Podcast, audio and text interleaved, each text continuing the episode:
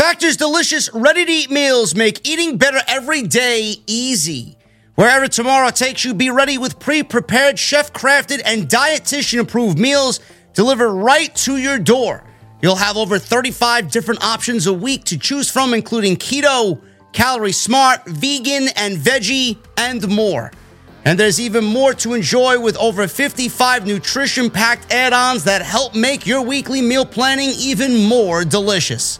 What are you guys waiting for? Get started today and have a feel good week of meals ready to go. The options are endless with Factor.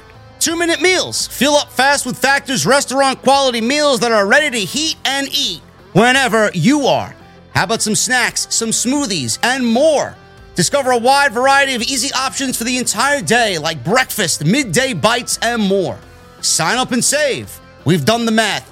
Factor is less expensive than takeout, and every meal is dietitian approved to be nutritious and delicious. Factor is also the perfect solution if you're looking for fast, upscale options done easily. And you guys can be very flexible with your schedule. Get as much or as little as you need by choosing 6 to 18 meals per week. Plus, you can pause or reschedule your deliveries anytime. And the most important part, there's no prep, no mess. Factor meals are 100% ready to heat and eat, so there's no prepping, there's no cooking or cleanup that is needed. If that sounds great to you guys, head to factormeals.com slash script50 and use code script50 to get 50% off. That's code script50 at factormeals.com slash script50 to get 50% off. AEW successful? Why is Tony Khan running his promotion better than Vince McMahon and Bruce Prichard are running Monday night and Friday night? Long term booking.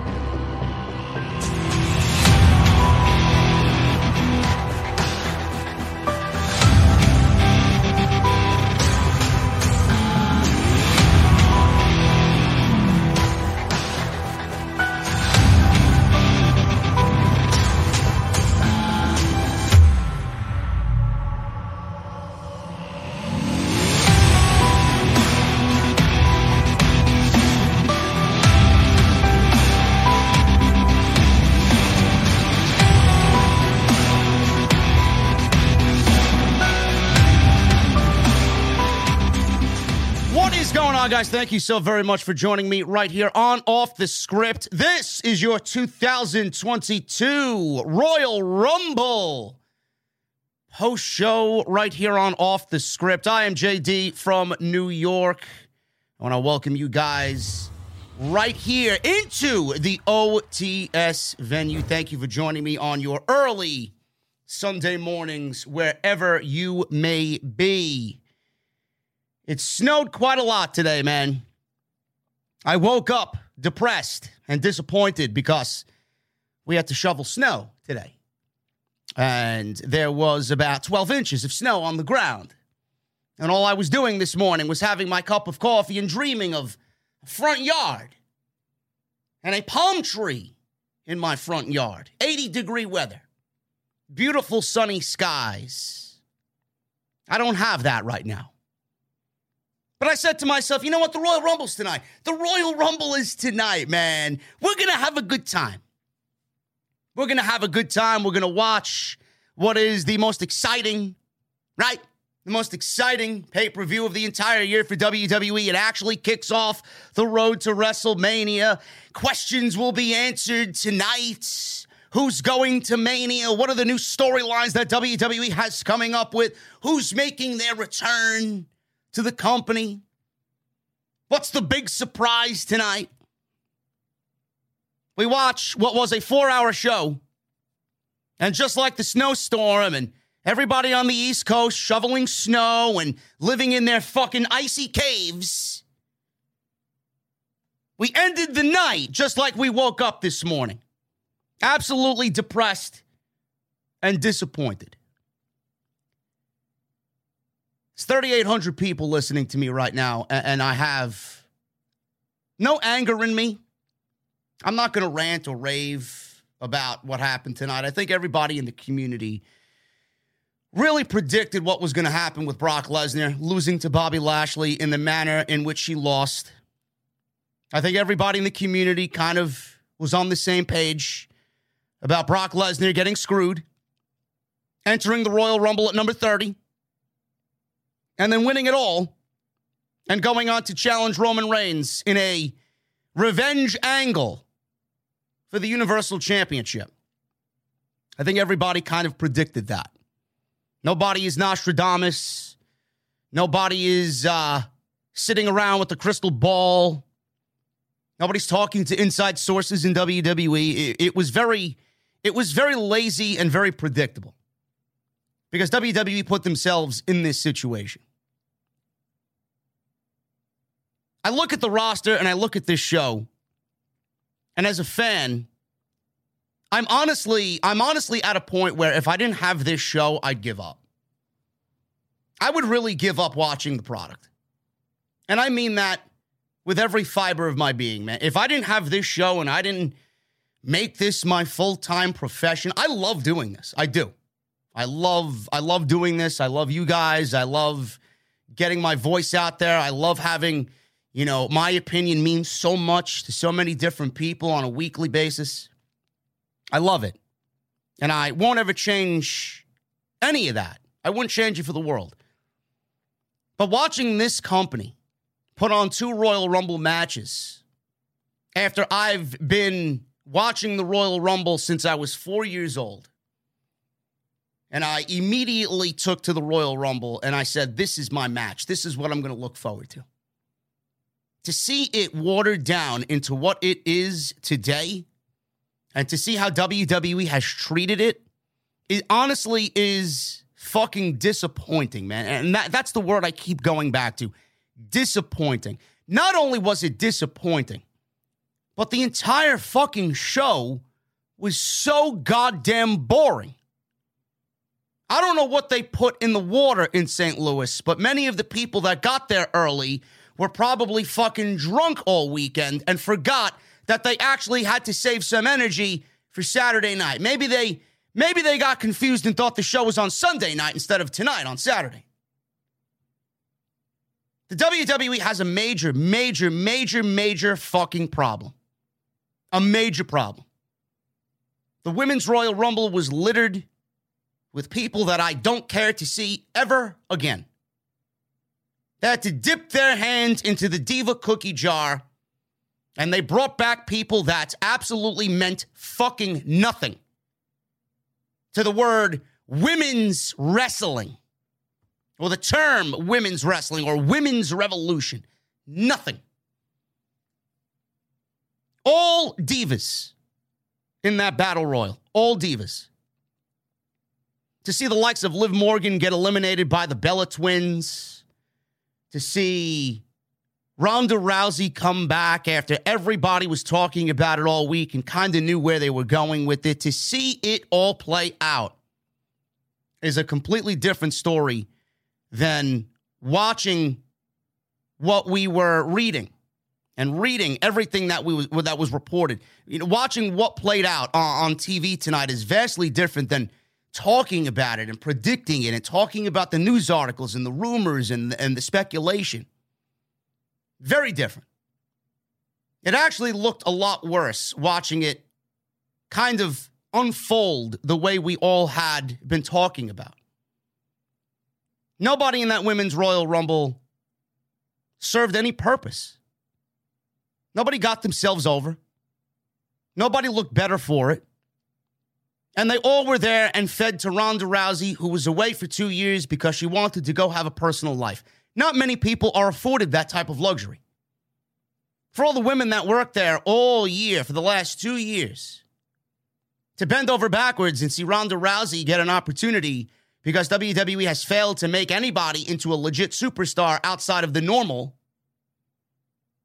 I don't know how much I would want to be giving WWE of my heart and soul to make women's wrestling important anymore. Same thing happened with the men. The men's Royal Rumble was one of the worst Royal Rumble matches I think they've ever put on. I'm not joking. I'm not overreacting. I'm not sitting here saying this because of likes or views or clicks. The entire men's Royal Rumble match was absolutely the epitome of boring. There wasn't one fucking guy in that entire Royal Rumble. And I'm not taking anything away from the legacies of some of these people, Randy Ortons and the Rey Mysterios. I'm not taking the legacy away of any of those guys. But you need to watch what's basically happening on television to understand that a Rey Mysterio is not going to a WrestleMania. You need to watch the TV shows to understand that a Randy Orton is not going to a WrestleMania. Are they WrestleMania caliber superstars? Absolutely. But in this current WWE product and what we're getting on TV, they're not going to WrestleMania. The only legit guy in that entire Royal Rumble that had everybody wanting him to win was AJ Styles. And that's because he's been booked like fucking complete dog shit. Then he got eliminated halfway through. AJ Styles was eliminated by Madcap Moss. WWE did their absolute best to shit on everybody in that audience tonight. AJ was eliminated early. Naomi was eliminated early. Sasha Banks, they did her fucking dirty, man. I had flashbacks of Bryan Danielson in the fucking Royal Rumble when he got eliminated, when everybody wanted him to win. WWE didn't have one fucking guy in that entire Royal Rumble match that you could look at and say, you know what, he's going to win. Not even a Drew McIntyre. Drew McIntyre's feuding with Happy Corbin and Madcap Moss. Why would I want him in the main event of WrestleMania against Roman Reigns?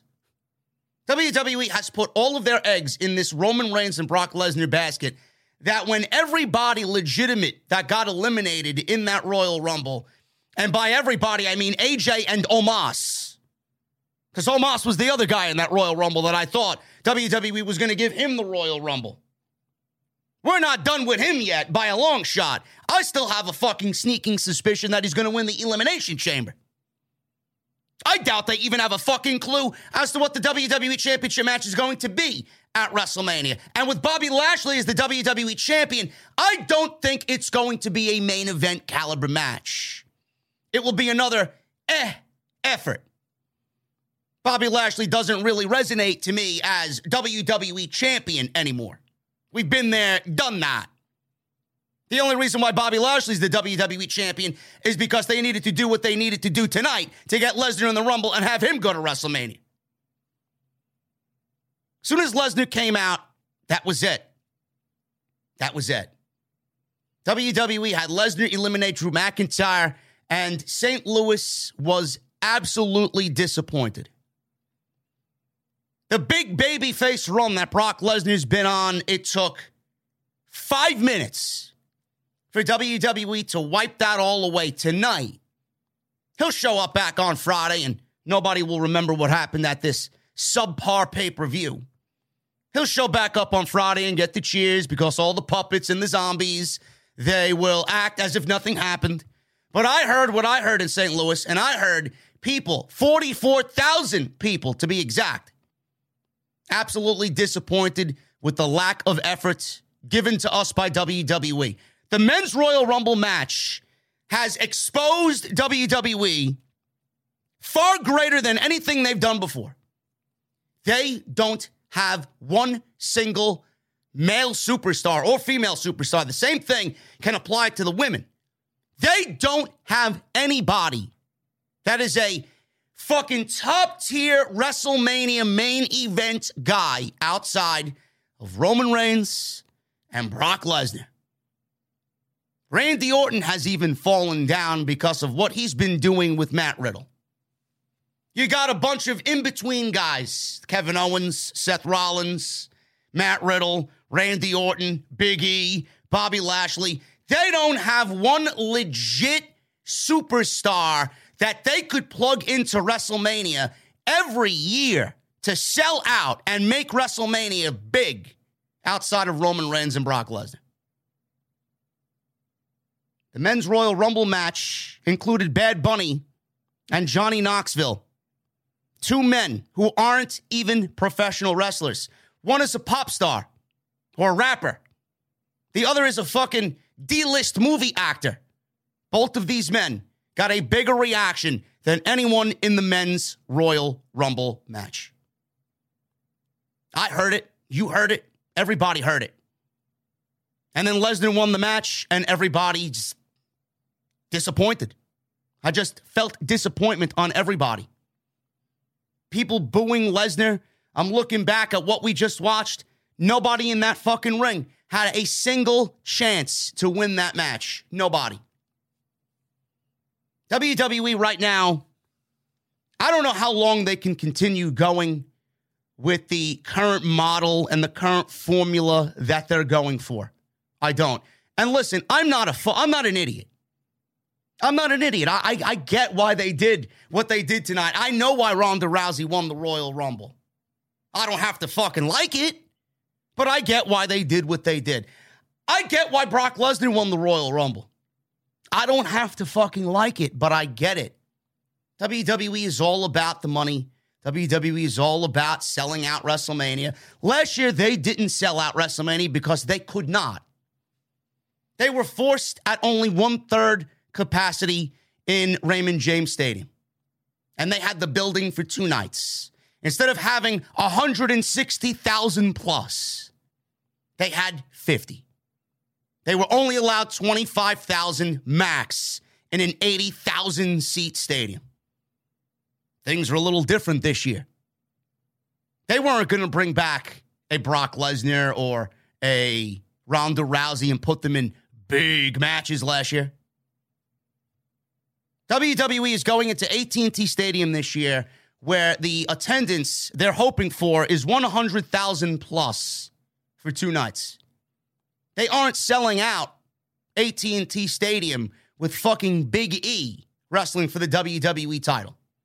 They're not selling out AT&T Stadium with AJ Styles wrestling for the WWE title.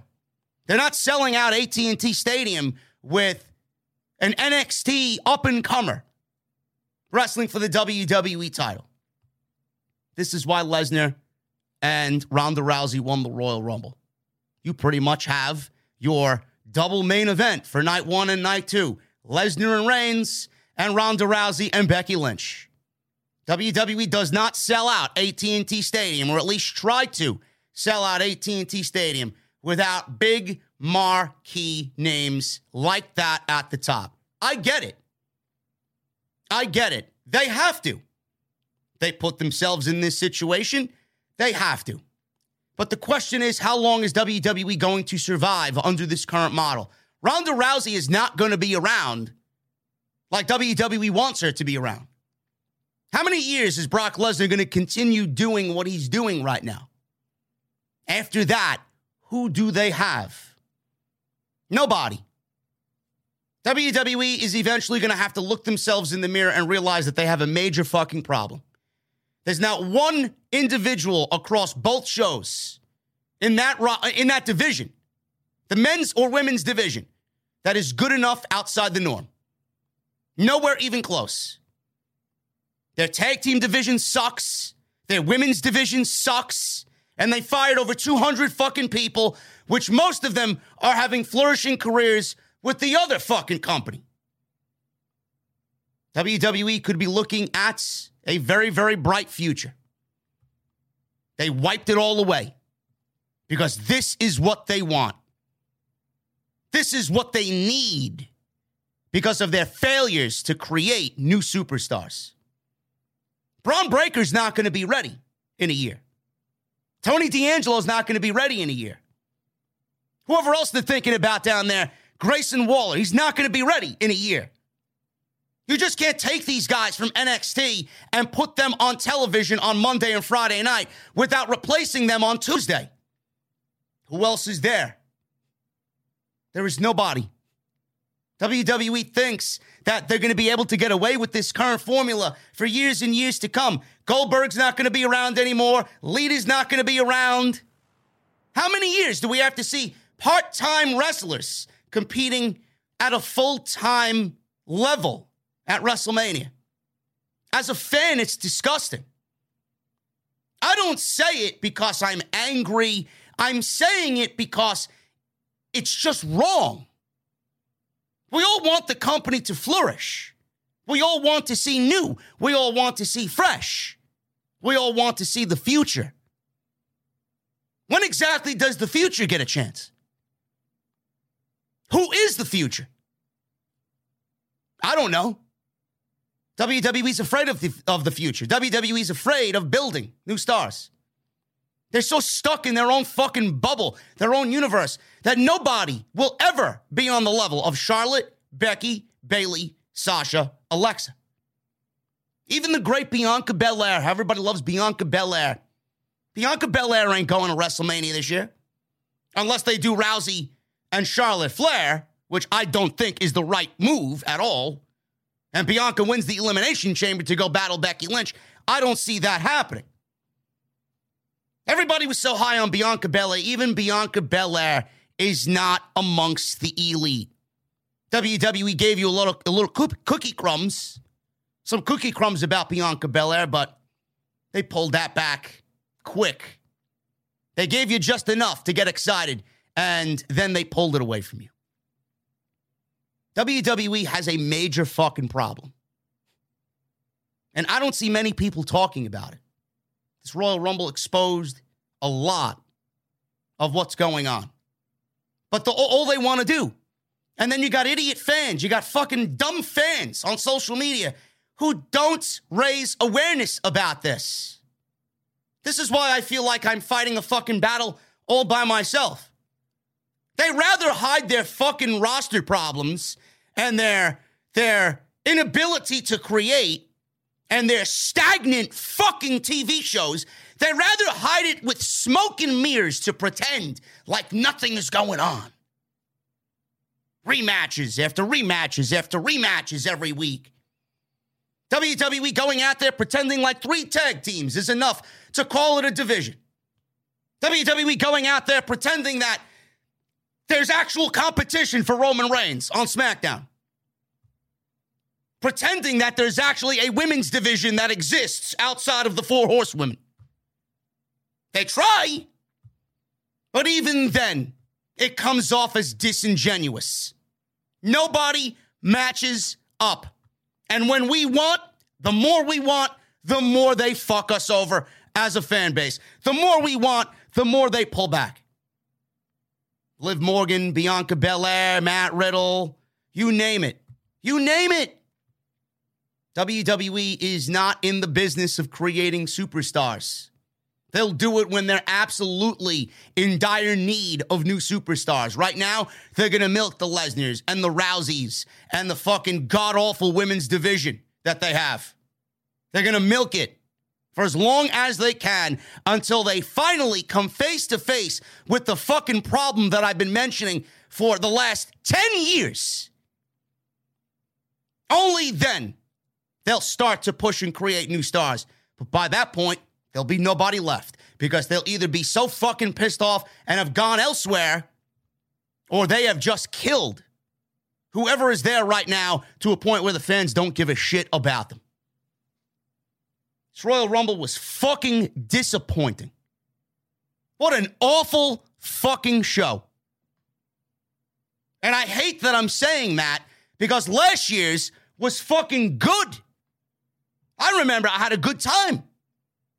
And the Rumble where McIntyre won it two years ago, that was one of the best produced Rumbles in years. WWE said, well, we're giving it to Lesnar and we're giving it to Rousey. We don't have to do much of anything. We'll just go and book it as lazily as possible. Can't stand it, man. You guys got to open up. You guys got to open your fucking eyes. And for everybody that's out there claiming that AEW is is this or AEW is that, and they they curse the company up and down. If you, if you are out there claiming that you don't want AEW to exist, you want WWE to be the only the only game in town with shit like this? There's a reason why AEW exists. It's because people care enough to fucking put on a good show. And here I am thinking that with AEW around, WWE is going to step up their fucking game. AEW's been around for three years, and somehow WWE has gotten worse. That's the fucking sad thing. That is the sad thing. They exist because we needed an alternative. All of a sudden, WWE has become the other option. AEW has become the one true place where you can go and find professional wrestling. I don't know what the fuck I watched tonight. I don't know what I watched tonight. WWE needs to look themselves in the fucking mirror and get this shit right. Get it right. What matters is to make people look good on weekly television. What matters here is people being put over into star making performances. Wins matter. The way you book creatively matters on television. When it comes to a situation like this, and we get repetitive weeks after weeks after weeks of 50 50 booking, nobody looking or feeling special people disappearing for weeks at a time to come back only to lose, win, lose, win on a weekly basis. You are doing nothing but proving me right.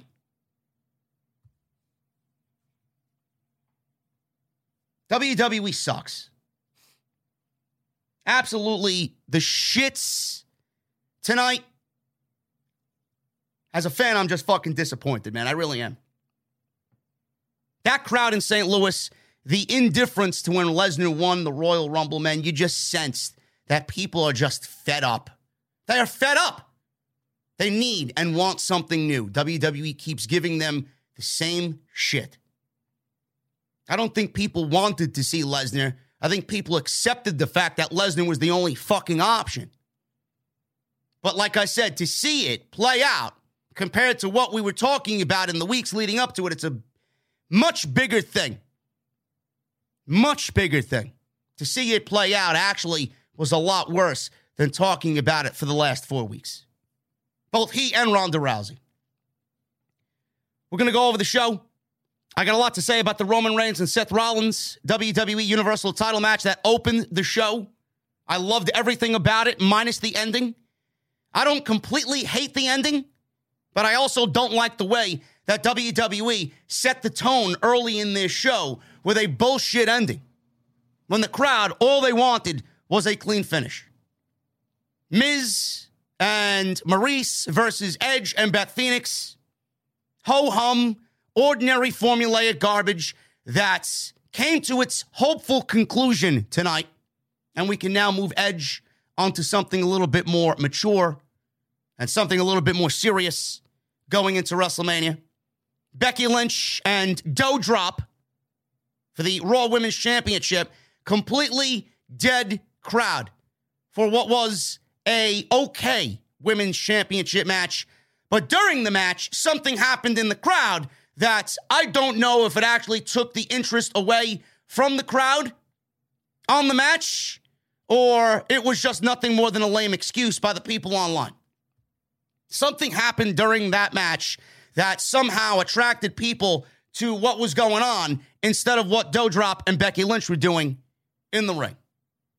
And then we'll go over both the men's and women's Royal Rumble. I'm going to go out there and say I actually think the women's Royal Rumble was better than the men's Royal Rumble this year. And I was very adamant that the women's Royal Rumble was the worst field of participants in any Royal Rumble that I've seen ever.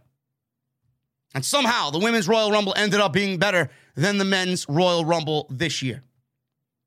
Both divisions, the men's and women's divisions, have serious fucking problems. But whereas the men's was just completely, completely dead, at least the women provided some storyline progression with some of the people that they put in that Royal Rumble tonight. So we'll go over exactly what that was, and we'll go over the entire show tonight on Off the Script. I appreciate you guys joining me right here on the podcast, man. We got 5,300 people in the OTS venue, man. I think we're at fucking maximum capacity for tonight's show, man. Seriously. Uh, Otis, I think you need to lock the doors, bro. I think you need to lock the doors, bro. We can't let any more people in, man. I may not I may not have any more cold beverages after this. It's great, man. I appreciate you guys so much, man. Thank you for spending your early, early Sunday mornings with me on the podcast. Follow me on social media. I'll make this quick. Follow follow me on social media at JD from NY206. That's Twitter and Instagram. Thank you to all the new followers, man. I appreciate you tweeting along with me tonight. Hit that subscribe button if you have not done so, man. We are in the venue Monday, Tuesday, Wednesday, Friday, and when pay per views are available, premium live events, as they're calling them now. We are here every single week live during all the major shows. Off the script, the flagship podcast, twice a week. Make sure you guys hit that subscribe button and join the number one live podcast every single night in the IWC, man, right here on Off the Scripts. Make sure you guys hit that thumbs up. We got 1,600 likes on the live stream tonight, man. Normally, a thousand is my minimum tonight. 2,500 is the minimum. If we can get to 3,000, I'd love to see it, man. So make sure you guys hit that thumbs up. Go check out all the other videos and live streams that you might have missed on the channel, man. They're on the homepage. Ton of content, podcasts, live streams, you name it. Go and check it out. Go get your t shirts. Bonfire.com. Tonight, and Monday, and that's it. You guys can get 15% off anything on my online shop. That is JD Rumble for 15% off at checkout. That's code JD Rumble on bonfire.com. And tonight's show is sponsored by my great friends over at Manscaped. Manscaped.com. And you guys are going to use code SCRIPT20 to save 20% off and get some free shipping right in time for Valentine's Day, man. You guys got to look your best and feel your best. For Valentine's Day, man, you got two weeks. I'm going to help you get ready because Manscaped is sponsoring the show tonight. That's manscaped.com. Seth Rollins and Roman Reigns for the Universal Championship. It opened the show. I'll never forget. There was a report Roman Reigns said, I either open or I close the show. I will not be on the card in the middle of the show.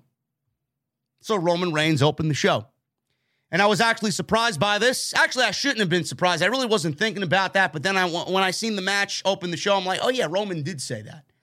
Roman did actually, well, I, I don't know if Roman did say it. I'm sure he said it to somebody in management, but it was reported that that's the way he feels. So this is the reason why this match opened the show.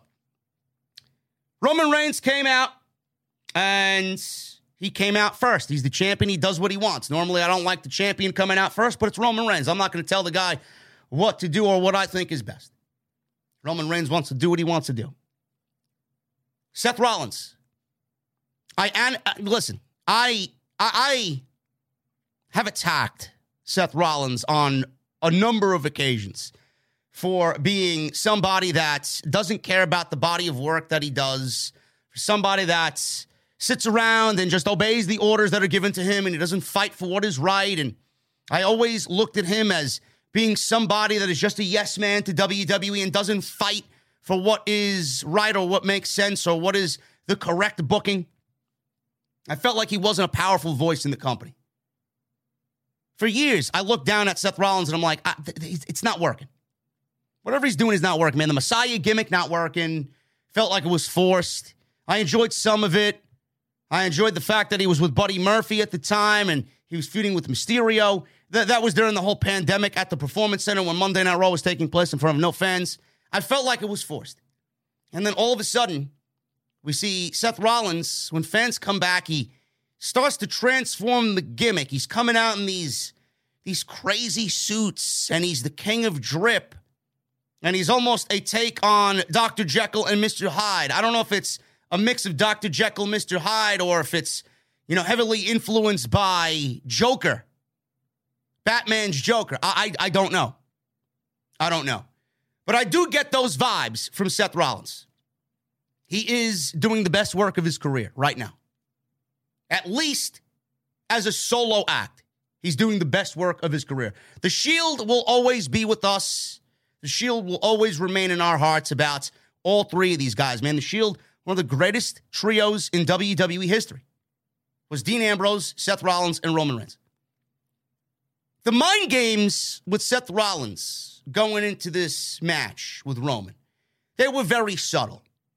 I beat you. You haven't beaten me.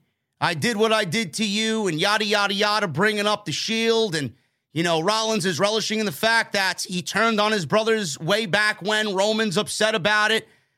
Rollins put down the bloodline. Roman, his title reign, his family, his father, getting under the skin, getting in the head of Roman Reigns. So clearly, this was Seth Rollins playing mind games with Roman. Tonight may have been the absolute most epic mind game of all for Seth Rollins. This man comes out second with Roman in the ring already. And all of a sudden, we hear the old Shield music, the old original Shield music. And Rollins is walking down through the crowd wearing the old school Shield riot gear. He gets down to the barricade, and Rollins back in the day had a very unique entrance apart from everybody else that was in the Shield, Moxley and Roman Reigns.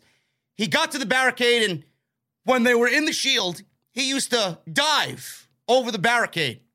He dove over the barricade tonight and started cackling in that great Seth Rollins laugh of his. He got in the ring and was ready to go with Roman Reigns wearing the Shield riot gear. I don't really get chills a lot when I watch pro wrestling. I think the last time I legitimately got chills was when Daniel Bryan won the WWE Championship at WrestleMania. That's when I got chills. The other time I got chills personally calling matches for House of Glory were with Ricochet and the Amazing Red and what those two guys did in a 30 minute barn burner. I don't get chills when I watch professional wrestling a lot. Legitimately. I mean, I could go back to my NXT days. I got chills every fucking takeover. That really doesn't count because those were the best shows that WWE were producing. Some of the best shows that WWE has ever produced were those takeover shows. So that's not really that's not really a good example, but legitimately those moments.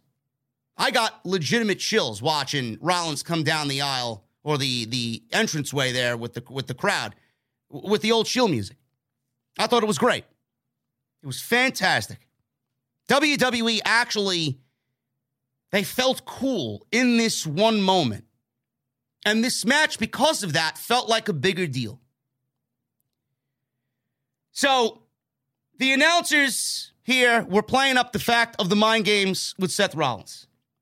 And Rollins did consecutive dives on the outside, but Reigns cut him off early, started punching him in the face did his signature drive by on the outside. Rollins blocked the Superman punch on the outside, hit a great looking one man shield power bomb on Roman Reigns through the announce table. The table exploded. It made a great sound. Rollins was in complete control.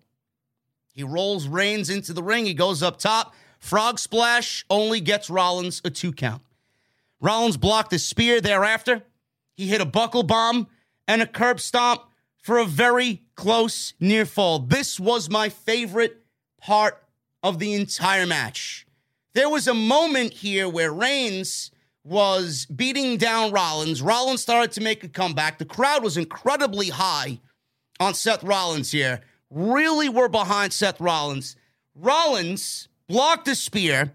He then follows up with a buckle bomb in the corner on Reigns, hits a curb stomp on Reigns, hooks the leg, and I legitimately thought that Seth Rollins was going to win the WWE Universal Championship in this spot. Easily the best part of the in ring action was this sequence the buckle bomb, the blocking of the spear, then the buckle bomb, and then the stomp. The crowd wanted it. They popped big for the false finish. And I will say this about Seth Rollins, man. When Rollins is on, his offense in the sequences that he does is some fucking great shit, man. That near fall was fantastic. I legitimately thought we had a new champion. So kudos to both of these guys. So Rollins seemed to be going for another stomp, but Reigns turned him inside out. And all of a sudden, Reigns started to come back against Rollins, hammering away with forearms, hit a power bomb of his own. Reigns didn't appreciate that Rollins was laughing at him, so he did some more forearms. Rollins caught him in a choke. Reigns countered that into another power bomb. Reigns drove Rollins into the steel post, into the barricade, hit a Superman punch. Reigns hit a spear on the outside. He went for a spear as he rolled Rollins back in the ring, went for another spear. Rollins countered Roman's spear attempt into a pedigree. That looked awesome. So then he goes into the corner. He's, he's revving up sweet chin music. And the crowd is chanting, Burn it down with every stomp of his boot on the mat. Burn it down. Reigns blocked whatever Rollins was going to do. Big time counters here. Reigns counters enough to land a spear on Seth Rollins. Before Reigns could go for a cover, Rollins is laughing at him.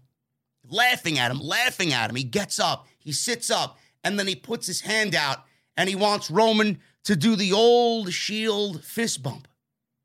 Rollins is continuing to laugh. Reigns instead applied a guillotine. Rollins is in the middle of the ring being choked out by Roman Reigns. All of a sudden, Rollins is powering up. He's powering up out of the guillotine, one after another, moving closer and closer to the ring ropes. All of a sudden, he's fingertips away from the ring ropes and he was about to fade. Charles Robinson takes his arm and basically aids Rollins to get to the ring ropes. He takes his arm and he's dropping it to see if he's still alive, still breathing, still able to compete. And Charles Robinson aids Seth Rollins in getting to the ropes. I'm looking at this and I'm like, how blatantly fucking obvious was that of Charles Robinson? What are you doing? Why? The best visual that WWE could have done there is Rollins inch closer and closer and closer to the ropes. And the visual of him literally fingernails away from reaching the rope. And then all of a sudden, his arm and his hand go limp and he passes out. What would have been so bad if Rollins passed out from the guillotine choke? WWE has Charles Robinson aid Rollins to get to the rope. Roman Reigns is fucking pissed off and he doesn't release the guillotine. Charles Robinson issues a five count. Roman Reigns does not break the hold. Roman Reigns gets intentionally disqualified. Seth Rollins wins the match, not the title, via disqualification. After the match is over, Reigns grabbed a chair and he hit Rollins in the back the same way that Rollins did to Reigns when he turned initially the night of the Shield breaking up. Same exact thing. Reigns repeatedly hit Rollins with the chair until the chair began to break into pieces. Reigns was booed loudly here by the St. Louis crowd. How much of that was booing Roman Reigns? I don't know. How much of that was legitimate frustration from the fans because they wanted to see a clear cut winner in this match? I don't know. Probably a mixture of both. WWE fucked up the ending to what was an incredible match between Roman Reigns and Seth Rollins. If you want my honest opinion, if this was given the proper build to tell the story that they need to tell, this is a WrestleMania main event in itself. After what I saw here tonight, and obviously, the lore and the history of the Shield and where these two guys are now in their careers, this is a WrestleMania main event in itself. But clearly, that won't happen. WWE shit on the fans in St. Louis right from the word go within the first half an hour. That crowd was ready for a clear cut winner. Reigns, in my honest opinion, looks like a coward for doing what he did to Seth Rollins tonight. And Roman Reigns has been anything but a coward. He hasn't taken those cheap ways out to win, right? Not really all that much. Yeah, you got the Usos interfering on his behalf every fucking time. But Roman Reigns is not the character that is a cowardly heel. He was out there without the Usos. Why does he need to stoop to that cheap tactic to win or keep his title, rather, he lost to keep his title tonight against Seth Rollins? Now, I'm not going to shit on the ending too much, but this is stereotypical WWE in progress here. You're watching very stereotypical WWE. They have the Elimination Chamber coming up. They have the Elimination Chamber coming up in Saudi Arabia in three weeks, February 19th. Brock Lesnar won the Royal Rumble. So he's going to challenge Roman Reigns at WrestleMania for the Universal Championship, which that means Brock Lesnar will be challenging for the SmackDown title. There will be two chamber matches. One chamber match is going to be for the Raw men. Because now we need to find out who wrestles Bobby Lashley at WrestleMania. I don't know who's going to be in there. Maybe we'll find out on Raw. But that is one elimination chamber that is set to take place. Now, I don't know who Ronda Rousey is going to wrestle. It could be Charlotte because Fox wants Ronda on SmackDown, on Fox. But she could also challenge Becky Lynch, which is the match I think the majority of us, if we had to choose, the majority of us want to see that match. So then that means if Ronda goes for Becky, then the SmackDown women will get the Elimination Chamber for the women. Roman Reigns is not defending the Universal Championship inside the Elimination Chamber, and neither is Bobby Lashley with the WWE Championship. So, what I'm trying to get at is here Roman Reigns doesn't have an opponent for Saudi Arabia. They did what they did tonight to continue this story with Rollins and Reigns for the next three weeks, to move it on into Saudi, have it take place at the Elimination Chamber, and then have Reigns beat Rollins there clean. Reigns needs an opponent. If you can come up with a better opponent right now for Roman Reigns, I'd love to hear it. The thing is, you'll be thinking a very, very, very long time. Seth Rollins is the only one.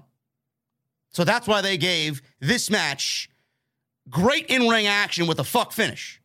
Because they need Roman to defend that title at Saudi Arabia in the Elimination Chamber pay per view against Roman Reigns. And Roman Reigns will be defending the title against Seth Rollins. That's it. That's what they did here. I don't have to like the ending, but this is WWE's way of getting a match out of these two in a rematch. There's no I in team, but there is one in Indeed, and that's the hiring platform that you need to build yours. When you're hiring, you need Indeed. Instead of spending hours on multiple job sites searching for candidates with the right skills, Indeed's a powerful hiring platform that can help you do it all. One of the things I love about Indeed is that it makes hiring all in one place so easy because Indeed does the hard work for you. They show you the candidates whose resumes on Indeed fit your description immediately after you post so you can hire faster. Join more than 3 million businesses worldwide that use Indeed to hire great talent fast. Start hiring now with a $75 sponsored job credit to upgrade your job post at Indeed.com slash BlueWire Sports. Offer good for a limited time. Claim your $75 credit now at Indeed.com slash BlueWire Sports. That's Indeed.com slash BlueWire Sports and support the show by saying that you heard it on this podcast. Indeed.com slash BlueWire Sports. Terms and conditions apply. Need to hire? You need Indeed. Now, as far as Rollins is concerned, you know, it's only going to end up the way that we all know it's going to end up. He's going to lose. So then what does he do? So then he's got all of March and two weeks in February to find out where he will be placed at WrestleMania. He's doing this thing with Reigns right now. And what is Rollins going to do at WrestleMania? What is Rollins going to do at WrestleMania? Who is he going to wrestle at WrestleMania? There really isn't a clear cut answer coming out of Monday Night Raw. They don't have any clear cut answers coming out of Monday Night Raw. That's the scary fucking thing. You could put him in there against anybody. We've seen Rollins versus Edge. We've seen Rollins versus Balor. We've seen Rollins versus legitimately anybody. If he loses to Roman, you can't put him on Monday Night Raw to go after Bobby Lashley. And a match with Bobby Lashley does not interest anybody whatsoever with Seth Rollins. Maybe you put him with AJ Styles. I don't know. Seth Rollins seems to be doing the best work of his career, and he seems to be getting the short end of the stick because of WWE creative. First, he didn't he never got his one-on-one match with Big E while he was WWE champion. That became a clusterfuck of nonsense. Now he gets a one on one match for the other championship because he wasn't given a one on one match with Big E. He gets fucked out of this one. He's eventually going to lose to Roman Reigns anyway in this feud, and then has question mark at WrestleMania. At what point do we say, when is Seth Rollins going to get his fair shake? This is what WWE does when they put all their eggs in one basket. They're so concerned about Ronda Rousey and they're so concerned about Roman Reigns and Brock Lesnar that they're forgetting half of the other fucking matches at WrestleMania. Yeah, they got the two main events, but what are you going to do on your way to those main events? You have nothing planned right now, and nothing, honestly, from me to you stands out. Nothing stands out. So I get why they did this ending. I just don't like the fact that there wasn't a clear cut winner. I wanted a clear cut winner. Clearly, that crowd wanted a clear cut winner. The attack on Roman clearly continues this, uh, the attack by Roman, rather, continues this feud. The match itself was fantastic. Easily, easily the best thing on the show. And we're going to get it again. So Roman's got Rollins to deal with and Brock Lesnar. So we'll see what happens on Friday night. The Women's Royal Rumble match came next. This was one of the more disappointing Royal Rumble fields. And I've mentioned this for weeks now. The fact that WWE had to bring back so many different divas and one timers, one time appearancers, part timers, if you want to call them, it's an injustice to what WWE had with their women's revolution. It's not a women's revolution anymore. The women's revolution is dead. The women's division in WWE only consists of five women Becky, Charlotte, Sasha, Bayley when she comes back, and Bianca has been thrown in there to kind of fill in for when Bayley has been out. And has filled in for Alexa because Alexa went on hiatus as well. But now that Bayley's coming back and Alexa's back on TV, don't know what she's doing. Maybe she's transforming herself into the goddess Alexa Bliss again and shedding this fucking female Wyatt bullshit. Bianca's going to be moved down the ladder. She's going to be moved down the ladder of importance. I just wait and see what happens with that when people want to cry that Bianca Belair should be pushed and she's not, and everybody else is bypassing her and WWE let her down. What did I tell you? She has not recovered from the 26 seconds that WWE did to her at SummerSlam against Becky Lynch. She has not and will not for a very long time. But WWE is not helping the women's division cause by doing Summer Rae and Kelly Kelly and Michelle McCool and Lita and Molly Holly and Ivory and Cameron, Melina. They're not doing the women's division any favors. It's quite sad, to be honest with you. Sasha Banks came back on Friday. She came back and she attacked Charlotte Flair, so that might have been a seed planted for where WWE goes with WrestleMania. She came out number one. I'm like, all right, if there's one woman in this Royal Rumble that is good enough to go the distance, it's Sasha Banks. Sasha Banks should have won the Royal Rumble based on her ring attire alone. She came out looking like Sailor Moon, better than Sailor Moon ever could. So shout out to Mikaze for that unbelievable design, man. Mikaze's wife looked incredible tonight. Sasha looked incredible. I'm happy that she's back.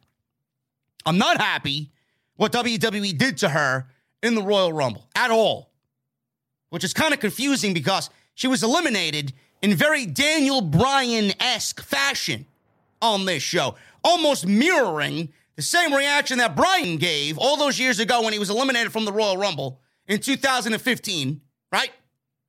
Mirroring his image outside sitting in disgust.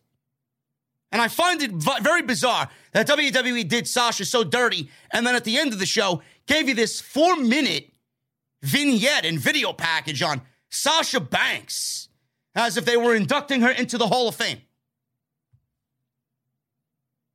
Some people in the chat say, say that, that she's still hurt. If she was hurt, she wouldn't be in the Royal Rumble. WWE wouldn't have put her in the Royal Rumble if she was hurt. She wasn't hurt. She was brought back because WWE wanted her in the Royal Rumble. She comes out at number one. Melina comes out at number two. She got the red carpet entrance. She got the paparazzi. And that's all that she did. The crowd popped because Melina did her very, very, very eye opening and popular entrance where she bounces up and down in the split legged position on the ring apron. Probably one of the best things about the entire fucking show. And then the bell rings.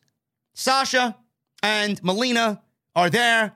They're emotional. They're crying. They're happy to see each other. They're happy to be in the ring with each other. And unfortunately, Melina was eliminated in about 60 seconds by Sasha Banks. Imagine being Melina and being flown in for the Royal Rumble in St. Louis, and all they think of you is, yes, let me have Melina in the Royal Rumble. All, all you're set to do in this Royal Rumble match is bounce up and down on the ring apron and shake your ass in front of the 44,000 people that are there. I hope that payday was worth it. I heard rumors of Melina coming back a couple of years ago. I believe Mike Johnson from PW Insider reported it, and she shot him down. I don't know what happened there, but I certainly hope that Melina said fuck you to WWE because she knew exactly how WWE would book her. If this is any indication about what WWE thinks of Melina, I would never want to come back. Goodbye. Hopefully, WWE took care of you for the entire weekend, man. 60 seconds is not worth my fucking time to show up and be embarrassed like Melina was tonight in the Rumble. Tamina was number three. Sasha Banks went at her, gave her a meteora off the apron. She entered. She did not go over the top rope. They went to the outside. Banks tried to eliminate Tamina, but she was fighting back, and Sasha Banks was on the defensive.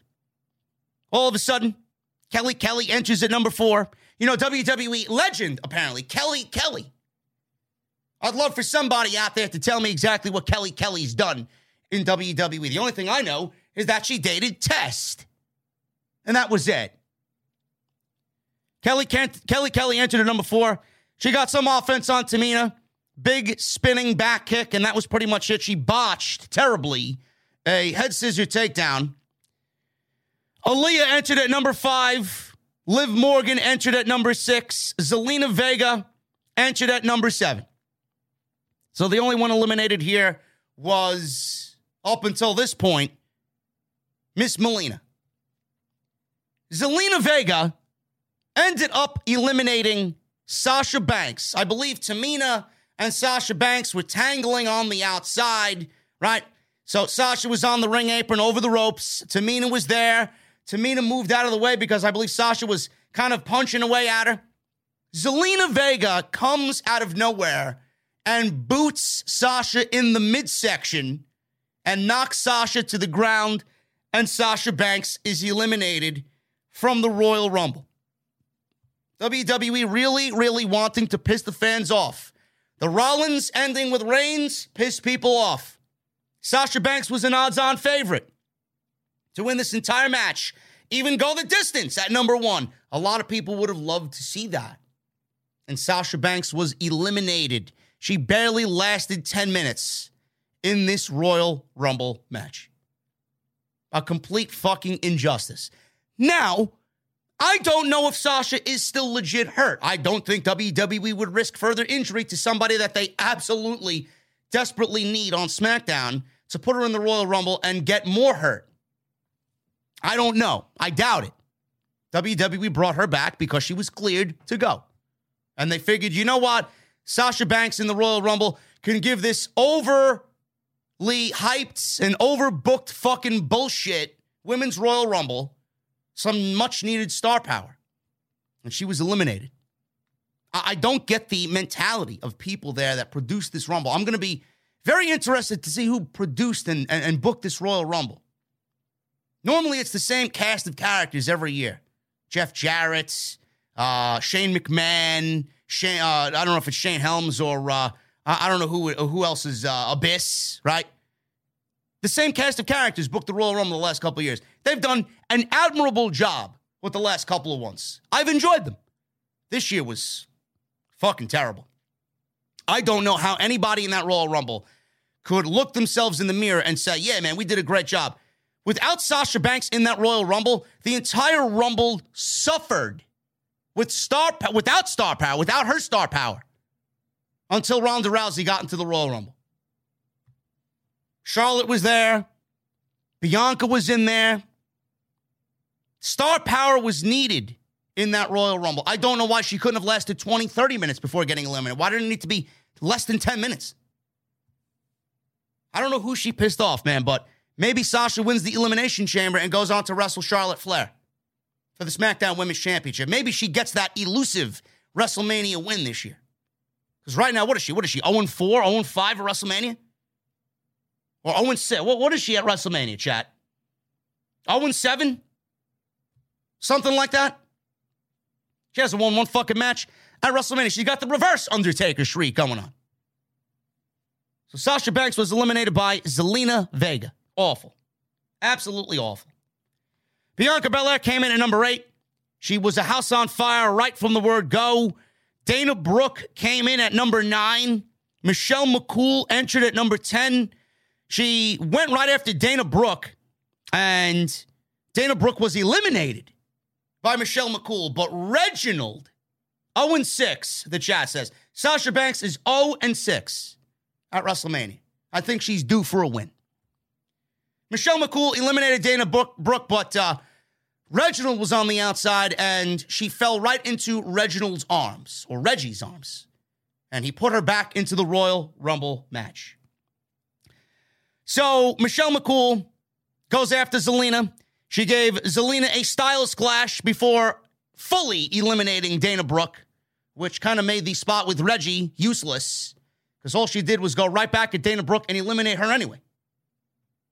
Sonya Deville entered at number 11. Sonya Deville really surprised me on Friday night in her match against Naomi. And Naomi was the other woman that I had high hopes for in this women's Royal Rumble. Sasha was always an odds on favorite. I love Sasha. If Sasha didn't win it, I was saying I wouldn't mind Naomi winning the Royal Rumble. I think Naomi winning the Royal Rumble would be sweet poetic justice for a lot of us that have wanted to see Naomi. And Naomi's gotten a lot better in recent weeks, man. She's had some nice showcase matches against Charlotte Flair. She had a great match with Sonya Deville on Friday Night SmackDown this past week. Sonya I want to see more of her on SmackDown, more of her in the ring, and not wearing the jacket, being a uh, executive or pretending to be management on SmackDown. Nobody wants to see that. And I think she is much more needed in the ring than backstage doing what Adam Pearce can do on both Monday and Friday. We don't need Sonya Deville to tag along to do nothing. She comes in at number 11. She had her jacket on. Her ring gear looks great.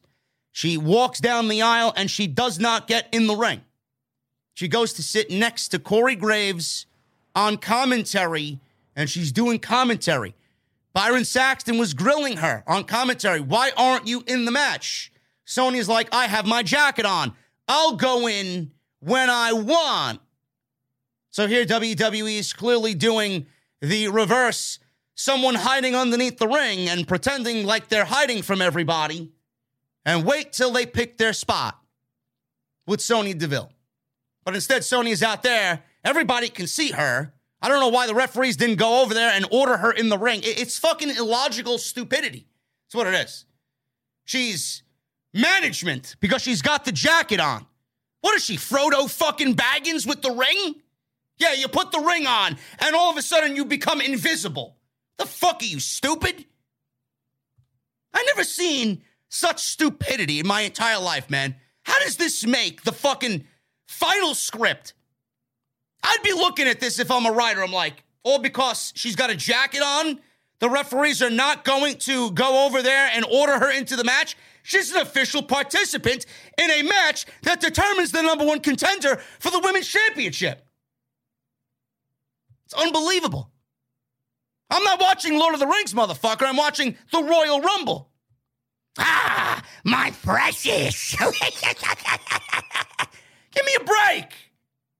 Give me a break. get in the ring and wrestle. Where's Adam Pearce? Did he fall asleep? Did they throw him into Mount Doom instead of the fucking ring? Oh my goodness. Sonya Deville is outside. She's got the jacket on. She's a WWE official. So they're going at her and she's going to pick her spots. Natalya entered at number 12. Everybody got up and went to go find something else to do. Natalya was in the Royal Rumble. I don't know how many people she put asleep tonight, but uh, I'm sure it's in the thousands. Belair tried eliminating her, but Tamina made the save. Natalya tried dumping Tamina over the top rope and Belair as well. So this was a two for oneer. She tried to dump both of these ladies over the top rope, but Tamina fell out as Belair hanged on. And she stayed in the match. So Tamina was eliminated. Tamina lasted twice as long as Sasha Banks. On what fucking planet is that okay to anybody? Tamina lasted twice as long as Sasha Banks in the women's Royal Rumble. I find that to be quite embarrassing, if you ask me. So she's eliminated.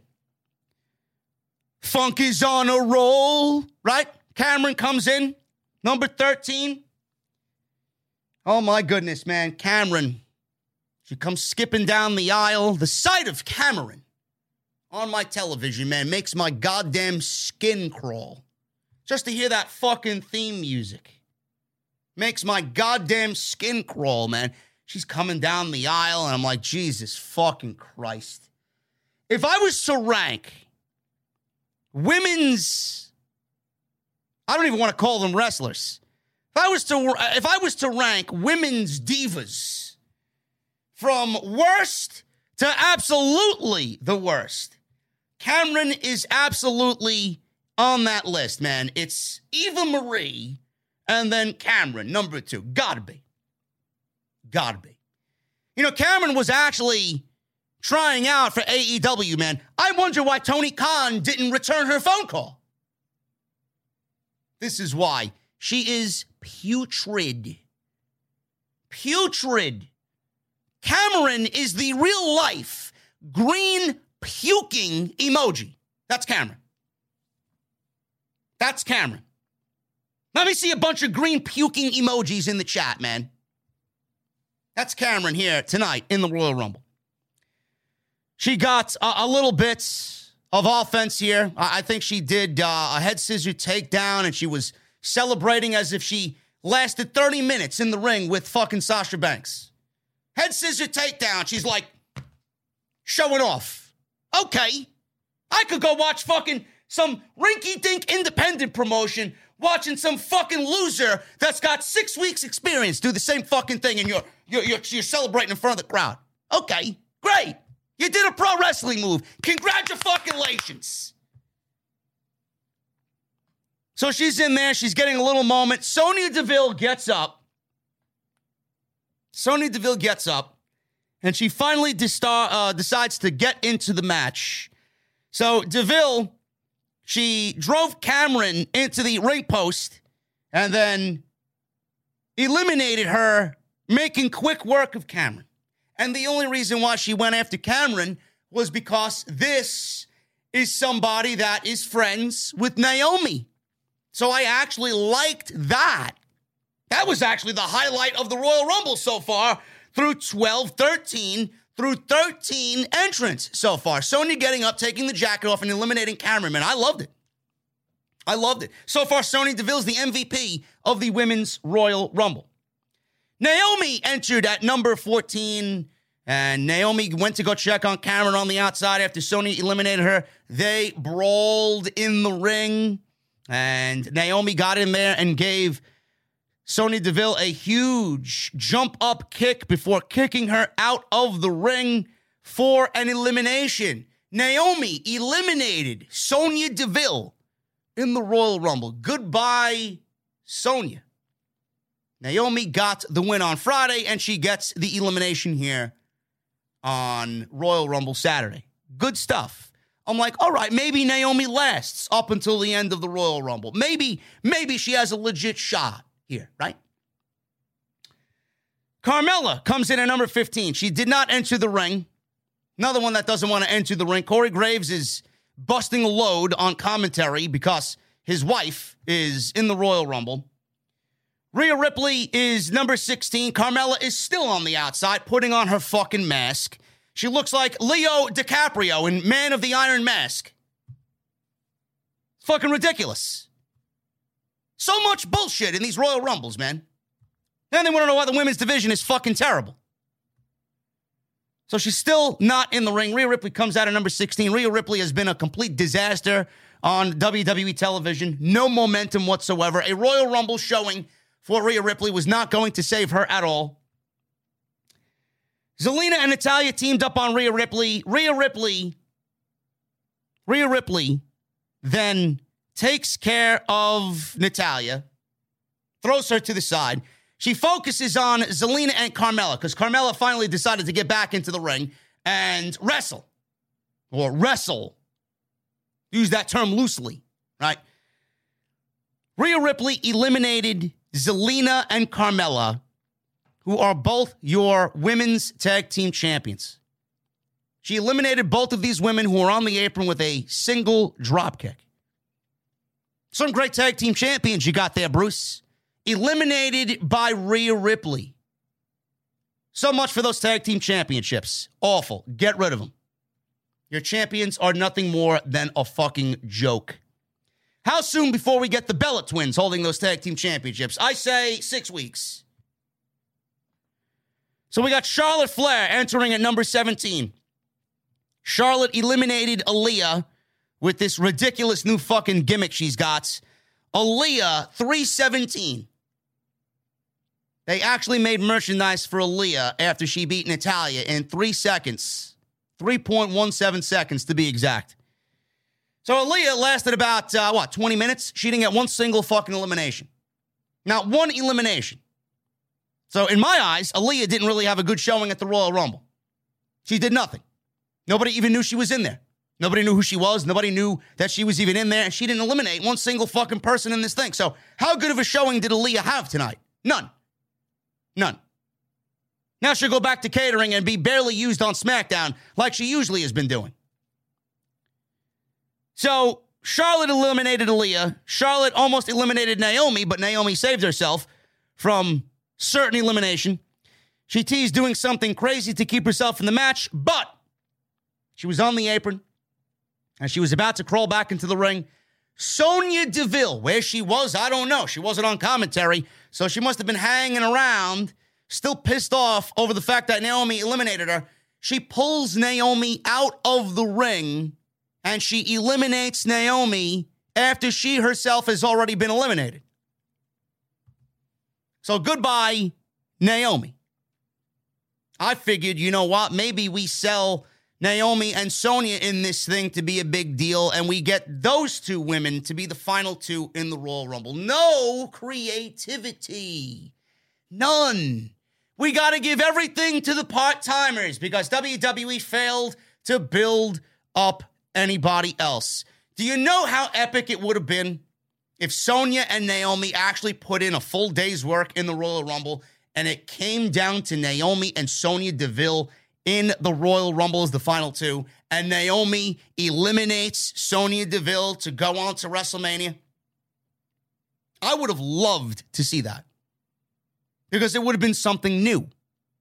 Now, but we got to give Ronda WrestleMania because Naomi and everybody else in that Royal Rumble doesn't have the name value and the name recognition and the marketability of a Ronda Rousey. It's sad.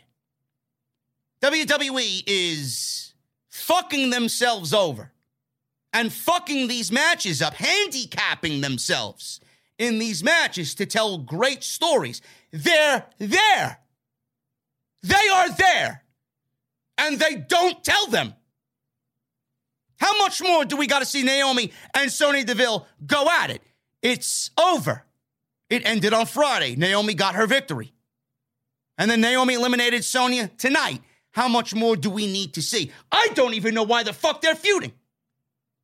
I don't know why they are even feuding at this point. Why? What's the issue? Has Sonya ever described to us why she hates Naomi so much? Maybe she dislikes Cameron and the people Naomi hangs around with. I don't know. And if that's the case, I don't blame her. Not one single reason. So Naomi was eliminated.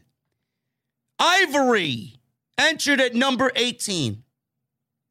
We got right to censor uh, Ivory in the match. She comes out wearing the the uh, black dress and the white button-up shirt with the bow tie. She's got a microphone in her hand. She's cutting a promo. Man, I don't know. And, and, and kudos to her, man. Kudos to her, man. If if anybody knows the secrets, it's Ivory. Okay? It looks like she hasn't aged a fucking day. Ivory, man. I legitimately thought I was back in the Attitude Era when she walked out. I'm like, ah, uh, did she find the Fountain of Youth somewhere? What's going on? She looks great. She looks great. It's almost as if WWE plucked her out of the fucking WWE network catalog and put her into the 2022 Royal Rumble. It's unbelievable. So Ivory was talking about the women in the match. She is talking about all the little girls in this Royal Rumble match so far, how lost they are, how things have not changed, and she's not surprised how things have gotten worse, which I absolutely agree. Rhea Ripley eliminated Ivory immediately as she continued to rant on the microphone, and Ivory then yelled, How dare you at Rhea Ripley as she was laying on the floor after being eliminated. Imagine being Ivory and Melina, who lasted about six seconds in the fucking Royal Rumble match. Man, that payday really, really, really must have been good. And if not good, desperately needed.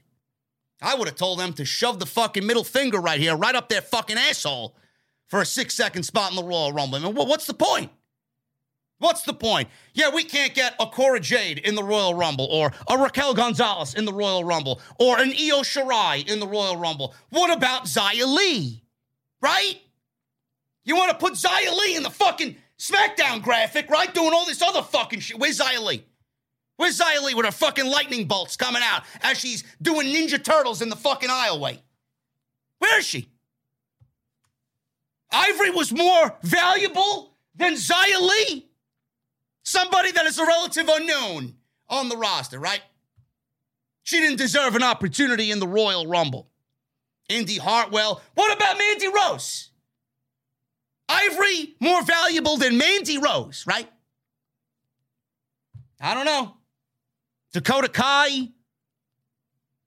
Anybody on NXT, really. I don't give a fuck who you are. Put him in there. Put him in there. Ivory got eliminated.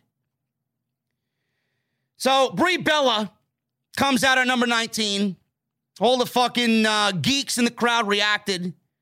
You can look, but you can't touch. No, I don't want to look, and I don't want to touch. I don't even want you in the fucking ring. Get out of here. So she comes out. She did yes chance. Crowd was popping big because clearly this is Bryan's wife. Then all of a sudden, we got Mickie Sellout James coming out to hardcore country. Right? Hardcore country.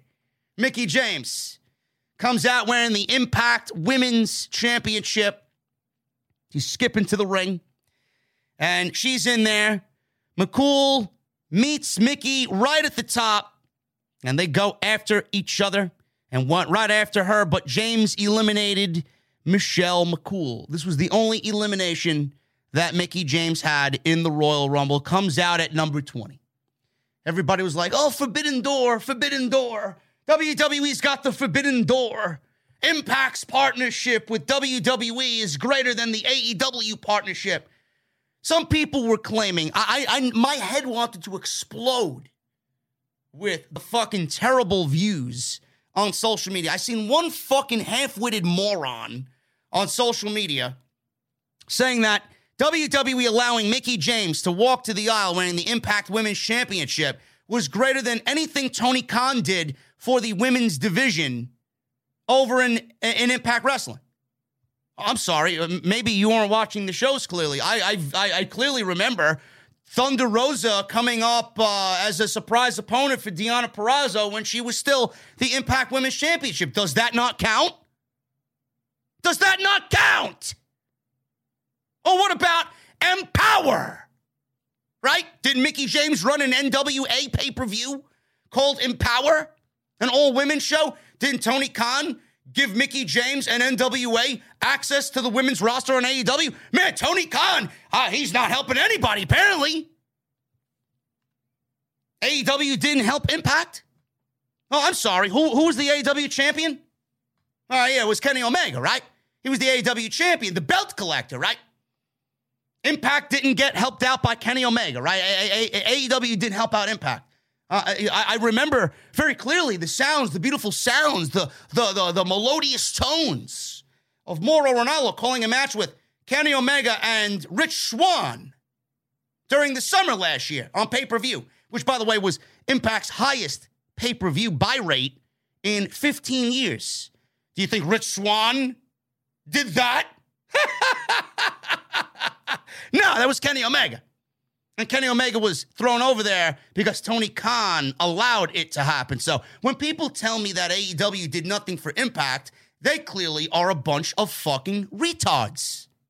Legitimately. I hate using that word, but that's exactly what they are. So Mickie James, Mickie sellout James is in the Royal Rumble. Everybody's like, oh, Forbidden Door, Forbidden Door. There's no Forbidden Door. It will never exist. Never exist. So Alicia Fox, who, by the way, is uh, not a legend, Alicia Fox, she's got new tattoos. I actually like the look. It looks good on her. She comes out at number 21. Not a legend, Alicia Fox is out there. Nikki T.R. A.S.H. comes out at number 22. Nikki entered through the crowd because as soon as Nikki's music hit, Rhea Ripley, like a dumbass, looking for Nikki Ash coming down the aisle. Meanwhile, she has her back turned to the entire field of women in this Royal Rumble, waiting for Nikki Ash to come down the aisle. How stupid can one be? Nikki comes from behind. She tries to eliminate Rhea Ripley as she comes through the crowd, and Rhea Ripley fought her off. Summer Rae comes out at number 23. She went right after Natalya because they had this fucking thing, a verbal war of words on social media. They slapped each other right before Summer knocked her down with a roundhouse kick. She's doing another one of these as if she just won the fucking gold medal in the Olympics. You did a roundhouse kick in the Royal Rumble, Miss Rae. I don't know what the fucking celebration's for. Charlotte knocked Summer Rae down as she posed, and then Natalya eliminated Summer in 60 seconds. You know, a lot of people on social media asked, why is WWE proclaiming that Summer Rae is a legend on WWE television? What exactly has she done that warrants the term legend? I'm here to tell you, folks, that tonight, Summer Rae made her first move towards being a legend. Tonight was the one thing that I can honestly and genuinely tell you. She finally did something legendary. She removed herself in 60 seconds from this match and made everybody incredibly happy. That is what I call legendary. I love it. Goodbye. Nikki Bella comes out, number 24. She gets in the ring. She hits some offense. She was cut off by Belair after a short stint. Brie saved her, and then they teamed up with Alicia Fox. Bella's posed with Fox before kicking her out of the ring. And goodbye, Miss Alicia Fox, who, by the way, is not a legend in any way, shape, or form or capacity at all. In this promotion, in that promotion, even in a video game as a created character, she's not a legend. So cut the shit.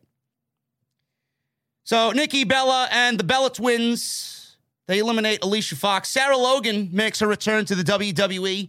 Coming out at number 25, she was dressed as a Viking and she looked good. Logan hit a few moves before having a nice moment with Liv Morgan. Everything kind of stopped around them, and they looked at each other and they wanted to hug and they were crying. Liv Morgan and Sarah Logan, the former uh, Riot Squad members in the ring. right? All of a sudden, they get taken out. That did not last a second. So they were eliminated by the Bella twins. So uh, I'm still waiting for all the geeks out there that think Liv Morgan's going to be pushed towards the Raw Women's Championship. Man, WWE really must be high on Liv Morgan if they had both Brie and Nikki Bella eliminate her in the Royal Rumble, right? I'm sure Liv is going to be just fine. And no, we're not getting Sarah Logan returning to the WWE to team up with Liv Morgan against the Bella twins. Nobody gives a shit at all. So Logan and Liv Morgan are gone. Lita entered at number 27, man. I love Lita's theme music. That's the one thing I I really enjoyed here, man. I heard the sound of Lita's theme music. I'm like, man, that, that brings me back to good days. You know? I love that theme music. I'm glad they didn't change it. Can you imagine Lita with a Def Rebel theme music? Oh my goodness. Lita immediately comes out, gets a good reaction. Crowd pops for, uh, big for Lita. She eliminates Mickie James. So clearly, Mickie James was in there for what? There was, uh, she came out number 20. She lasted six positions in the Royal Rumble with one elimination on Michelle McCool.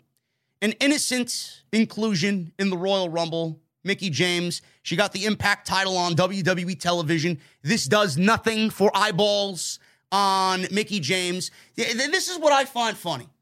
This is what I find funny, man. All these fucking Impact elitists that got uh, half a fucking brain. Oh, Impact is going to be put over big by WWE tonight. Mickie James being in that Royal Rumble and the belt that she was wearing fucking went up in smoke when Ronda Rousey won the Royal Rumble. So for 10 entrants in the Royal Rumble, you and Impact and Mickie James were talked about for about 15 fucking minutes. After Ronda Rousey came out, Goodbye, man. Impact's title was made to look like a fucking rubber belt I can find in Walmart for $9.99. Nobody gave a shit. Give me a break. Mickie James being in the Royal Rumble did nothing for Impact. WWE doesn't have a forbidden door, and Mickie James is a fucking sellout. Lita eliminates Mickie James. They were not going to have a full time WWE superstar like a Charlotte or a Bianca Belair or anybody like that eliminate Mickie James. So this was an innocent elimination. This was an elimination by somebody that isn't a full time performer and back probably for a one off. That's it. So she's eliminated by Mickie James. Molly Holly, she came out as Mighty Holly, Mighty Molly Holly, and she entered at number 27. She was attacked by Nikki T R A S H on the outside. I thought Mickey, uh, not Mickey, I thought uh, Nikki, Mickey, Nikki, Molly, all these fucking ridiculous characters, man. Nikki was on the outside. She was hiding in wait because she wanted to attack the other superhero in this match, and she took out Mighty Molly and threw her into the steel steps on the outside. Nikki then shoved her into the ring and then threw her over the top rope and eliminated Mighty Molly.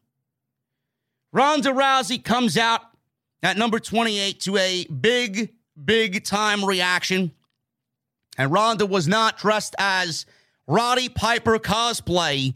She came out looking to fucking fight. She wore black jeans. She was dressed in all black. And she had a tank top underneath her shirt that said baddest. Ronda looked great. Ronda looked great. Her in ring, Ronda looked rusty. And Ronda didn't really do much of anything, man. Ronda looked sloppy out there, but she didn't really have to do much because she came out at number 28 and only had to eliminate a couple of women to then point at the fucking WrestleMania sign and pretend like uh, everybody's excited about her going to WrestleMania. She came out at number 28, and Rousey avoided being eliminated by Nikki Bella. Brie, by the way, that was the first women's evolution pay per view main event. It was Ronda Rousey versus Nikki Bella. And then everybody wonders why there wasn't a second women's evolution pay per view. So Nikki tried to attack. Brie then eliminated Nikki on purpose. This was not by accident. Shotzi entered at number 29, and Rousey eliminated Brie. Shayna Baszler came out at number 30.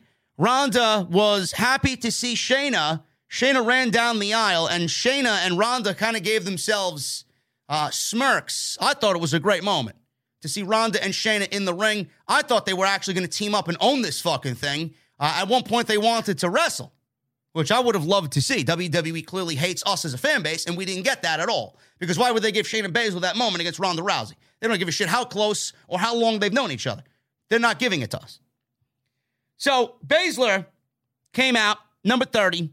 She hit Ripley with a knee before handing out suplexes to everybody else Belair, Shotzi, Lita.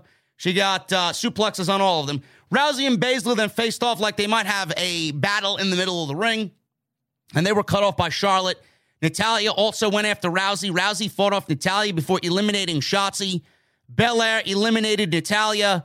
Natalya then came back into the ring to get tossed out by Ronda Rousey. So Natalya probably owns a record in this Royal Rumble for most eliminations in a single Royal Rumble. Not for herself eliminating other people, being eliminated herself. She was eliminated twice in this Royal Rumble. I'm sure that's some Guinness World Record somewhere. So Natalya was eliminated twice uh, by Belair and Ronda Rousey. Lita gave Charlotte a very ugly looking twist of fate because Charlotte doesn't know how to take a flat back or front face bump. Or maybe she does and she's just pretending like she can't because she doesn't want to sell anything. Terrible twist of fate by Lita on Charlotte. It was all Charlotte's fault. Lita went off the top rope for a moonsault, but Rhea Ripley knocked her off the top rope. Charlotte then eliminated Lita as she hung onto the apron and the crowd booed. Rhea Ripley then took it to Ronda, threw her into the ring post. I thought Ronda was going to get eliminated here. That did not happen. So Charlotte came to interject. She booted Ripley from the ring. Rhea Ripley was eliminated. Ronda Rousey still there. Belair and Charlotte are still there. Baszler is still there. Those are the final four. So Belair and Charlotte go at it. Bay, uh, Belair and Baszler go at it. Belair had Baszler up for the KOD. Baszler fell out of the ring as Charlotte also chucked out Belair. Charlotte and Rousey were the final two in the match. Yawn, snore, let me go to sleep, give me a pillow. I want to go find Mr. Sandman and drift into fucking dreamland. Charlotte and Ronda Rousey as the final two. Can WWE make it any more predictable? Who's going to win the Royal Rumble? We all knew Ronda was going to win the Royal Rumble when she came out at number 28 or whenever the fuck she came out. Uh, when did she come out? Uh, 28. We all knew she was going to win the Royal Rumble when she came out at number 28. The fact that she's in the ring with fucking Charlotte Flair as the final two competitors in this Royal Rumble, Charlotte ain't winning the Royal Rumble. It would defeat the purpose of even having a Royal Rumble. So who's going to win? Who's going to win? Ronda eliminated Charlotte quickly. She blocked a big boot, picked up Charlotte, and dumped her over the top rope. Very, very anticlimactic. Ronda Rousey wins. She points to the sign like every fucking idiot does WrestleMania season. And she wins the Royal Rumble. When the fireworks went off after she won, the WrestleMania logo was set on fire by the fireworks. So much so that they had smoke and fiery embers falling to the arena from the WrestleMania logo, and they had to evacuate everybody that was sitting in that section right underneath the WrestleMania logo which actually played, I think, maybe, possibly, sort of, played into the reason why Becky Lynch and Doudrop had such a boring WrestleMania, uh, a boring championship match for the Raw Women's Championship. The WrestleMania logo was a deterrent from an exciting match with Becky Lynch and Doudrop. Ronda Rousey wins the Royal Rumble. Am I okay with this? No, I'm not okay with it. Do I get it? Of course I get it. WWE's got to sell out two nights, 100,000 seats each. Of course, I get it. Now, the rumor going around, Dave Meltzer reported today that Charlotte Flair and Ronda Rousey is going to be the WrestleMania match that they're going with. Why? Why? Sasha got her main event. Becky is in the main event, right? Ronda got her main event. Bianca got a main event. Charlotte's got to be the one woman to get two main events, right? She's got to get two WrestleMania main events. Why? Ronda Rousey and Charlotte have nothing to do with each other. Charlotte shouldn't even have been in that WrestleMania match at 35 with Becky Lynch. Should have been a one on one match there. Charlotte lobbied and politicked her way into that championship match because she's Miss fucking Crybaby. Oh, you can't have this WrestleMania main event without me. I'm the bigger star on the roster. Ronda and me make a main event. Meanwhile, she didn't even need to be there. She actually brought the match down. Now we're all back at it. All these women are back on the roster again at the same time, going into WrestleMania 38. And here we are all over again. Why would WWE even contemplate a Charlotte Flair and, and Ronda Rousey match for the SmackDown Women's Championship? I don't get it. Now, this is what I think happens Ronda Rousey is going to milk the shit out of this decision. I said last year when Edge when Edge won the Royal Rumble, he milked the decision on who he wanted to wrestle for weeks. Bianca Belair did the same thing. Why did they do that? Because it's easy for them in the middle of a brand split where they clearly don't give a shit about the rules of the brand split. Bianca and Edge could show up on both shows. You can get that that cliffhanger. Who are they going to announce? Who are they going to fight at WrestleMania? And they hold on to it for weeks and weeks and weeks and weeks and drag it out. Just let, let us know. Let us know. It's not like you're fucking, it's not like you're solving a fucking absolute scientific fucking equation that's going to save mankind. Just announce who you're fucking wrestling in a championship match at WrestleMania. It's not that big of a fucking deal. But that's why WWE does it. They're going to do the same thing with Ronda Rousey. Fox wants Ronda on SmackDown. So WWE is having her on Raw Monday because that's the first show. So clearly they're going to do something with Ronda and Becky Lynch. Then she'll show up on Friday and Ronda will stare down Charlotte and she'll tease Charlotte Flair. Then she'll go back to Raw and get into a scuffle with Becky. And then this will be rinse and repeat all over again. And then after the Elimination Chamber pay per view on that Monday, WWE or Friday, depending on what show they're going to do it, they will announce who Charlotte Flair is wrestling at, uh, or Ronda Rousey rather, wrestling at WrestleMania. That's who they'll announce, either Becky or Charlotte after the Elimination Chamber. That's what they're going to do. Because both shows want Ronda services. SmackDown, Fox wants Ronda badly because, I mean, Ronda and Fox, Ronda, sports, that's what they want. They can't have everything, though. They can't have Brock and then Ronda, but then you look at the SmackDown roster, there is nobody. Who else is there? So that's what they're going to do. But the match is, I think everybody wants to see. Charlotte Flair is not the match. If by chance Ronda picks Charlotte, then Bianca Belair more than likely is going to win the Elimination Chamber and wrestle Becky Lynch at WrestleMania. I don't see what good that does. I don't. I think Bianca right now is the odd woman out, not because she is bad or anything. It's just because WWE has booked her into oblivion. That they haven't done anything right with Bianca Belair since the 26 second loss at SummerSlam. She as that she she's not as bad as Rhea Ripley, but she, she's pretty she's pretty dead. She's got no momentum at all on Monday Night Raw. So more than likely she will get a an undercard match at WrestleMania I don't know who I don't know who you would put her against at WrestleMania. There's nobody on that Monday Night Raw brand. Who would you do? Asuka, Rhea Ripley? Bayley? I don't know. I don't know. But if it's Ronda and Becky, right? Which I think it will be because that's the one match that makes sense.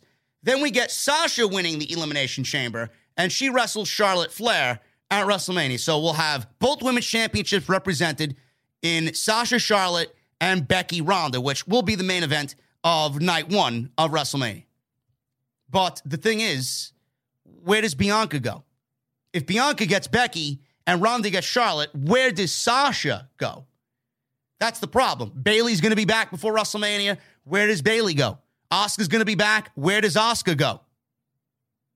I mean, it's it's a very very sticky situation for WWE. So I don't know what they do at all. They're going to have to figure something out. As far as the Royal Rumble goes, no Asuka, no Alexa, no NXT talent, nobody, no Bayley, nobody was in this Royal Rumble. Paige was even rumored to come back, no Paige. But WWE lined up this women's rumble with a bunch of divas, and it ended up being the Ronda Rousey show coming in at number 28. That was it. Ronda wins the Royal Rumble, and I honestly think the best match for Ronda Rousey is Becky Lynch at WrestleMania. That's the only thing that makes sense. The only thing that makes sense. And Becky's the champion now. I don't want to worry about who wins the match if that is the match they're going with. Does Becky win? Does she beat Ronda? Does she get the win over Ronda? Does Ronda beat Becky and become the Raw Women's Champion? Because according to sources, she signed a one year deal with the company. She will be there going into WrestleMania next year. So she's going to be semi full time.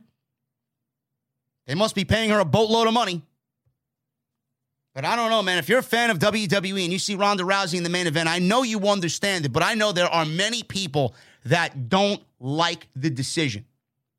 For every Ronda, somebody else on that roster that's there all year round that's not getting opportunity is being pushed down further. And that's WWE's way of telling the women's roster this is what we're going with. This is our money winner. Everybody else, you either accept it or get the fuck out. WWE's gonna have to look themselves in the mirror one day, soon, one day or another, man. They can't continue to use the band aid excuses of, yeah, we're getting Ronda. Yeah, we're gonna push Charlotte. We're gonna do Becky. We're gonna do Sasha. Who who else is there after these women that we've seen for seven fucking years? Enough is enough. This Royal Rumble was not good at all. But compared to the men, I'd actually take the women's match over the men's match. Becky Lynch, she defeated Doudrop to retain the Raw Women's Championship. Like I said, this match was crippled and brought down several notches because the WrestleMania logo was on fucking fire because of Ronda Rousey's WrestleMania celebration after winning the Royal Rumble. Crowd was distracted early, completely lifeless, completely dead. Like I said, the WrestleMania sign burned with the pyro that went off during Ronda Rousey's Royal Rumble win. And they moved that entire section. They actually removed the WrestleMania sign and moved it down lower or to a different portion or a different section of the stadium that they were in.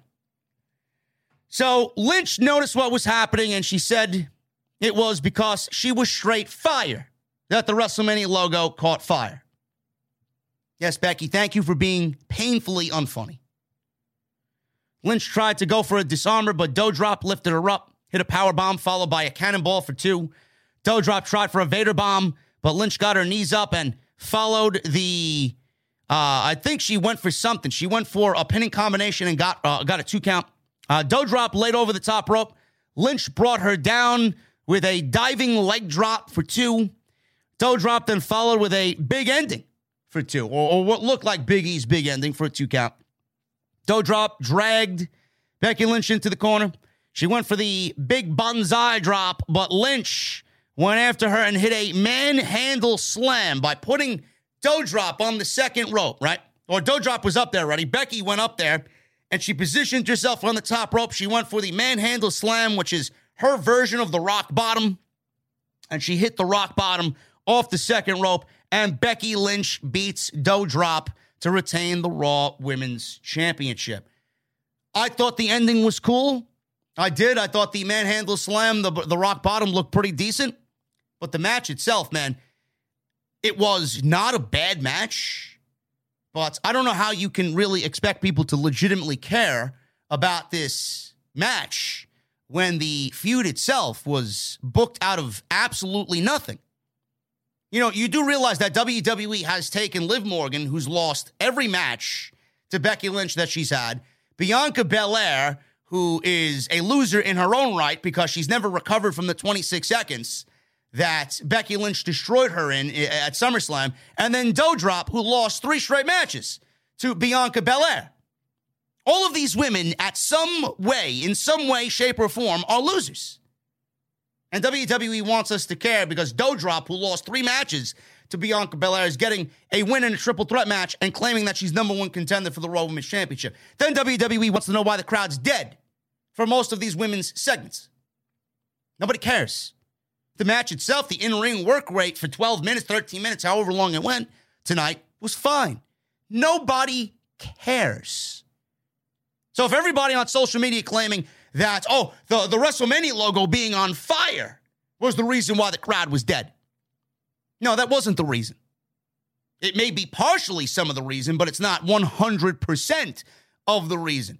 The match was dead because nobody gives a shit about this feud. Let's not use a WrestleMania logo being on fucking fire as the excuse as to why people don't genuinely give a shit about Doudrop. I don't know. Is WWE going to blame the WrestleMania logo or are they going to blame Doudrop?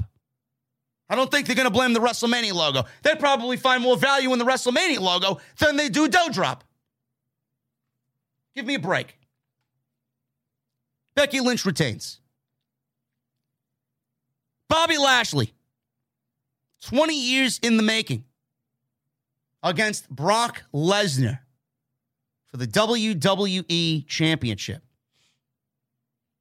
Out of everything on this show, I was most excited about this one. I was most excited about this match because it's legitimately one of the only things that WWE hasn't done in years.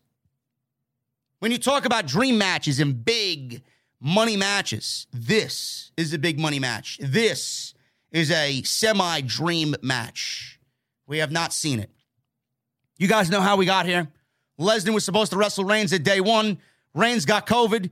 Lesnar had nothing to do at day one. They put him in the WWE Championship, then Fatal Four Way to make it a Fatal Five Way.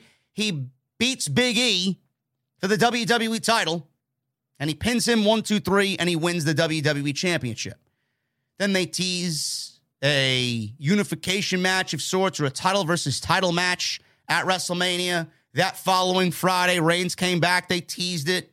We knew it was going to be Reigns and Lesnar at WrestleMania, but we didn't know if it was going to be champion versus champion. I've been lobbying to end the brand split, end it, get rid of it, merge the rosters. It would be a lot better off for Raw and SmackDown.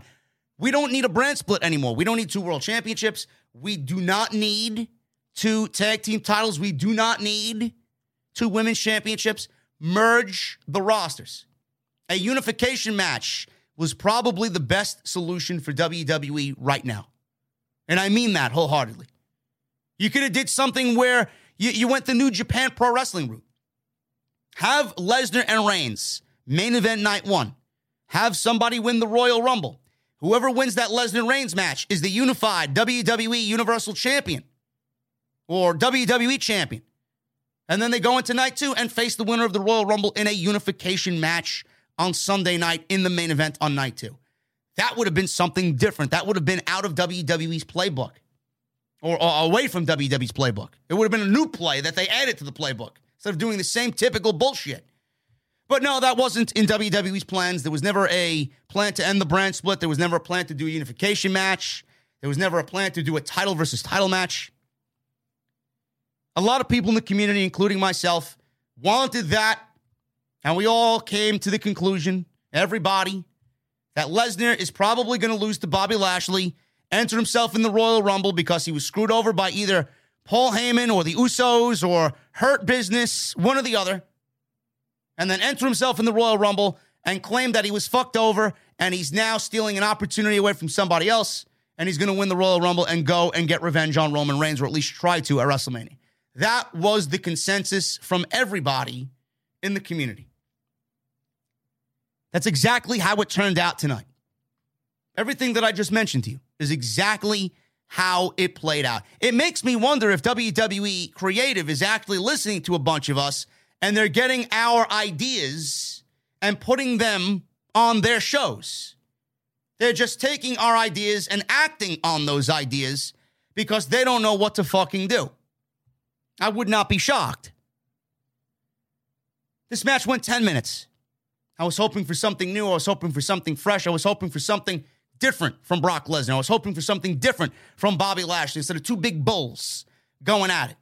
I was hoping for two big bulls to give me some wrestling, show me some MMA, show me some chain wrestling. And right at the top, we got a collar and elbow tie up by Lesnar and Bobby Lashley. I'm like, all right, maybe these guys are going to do some chain wrestling.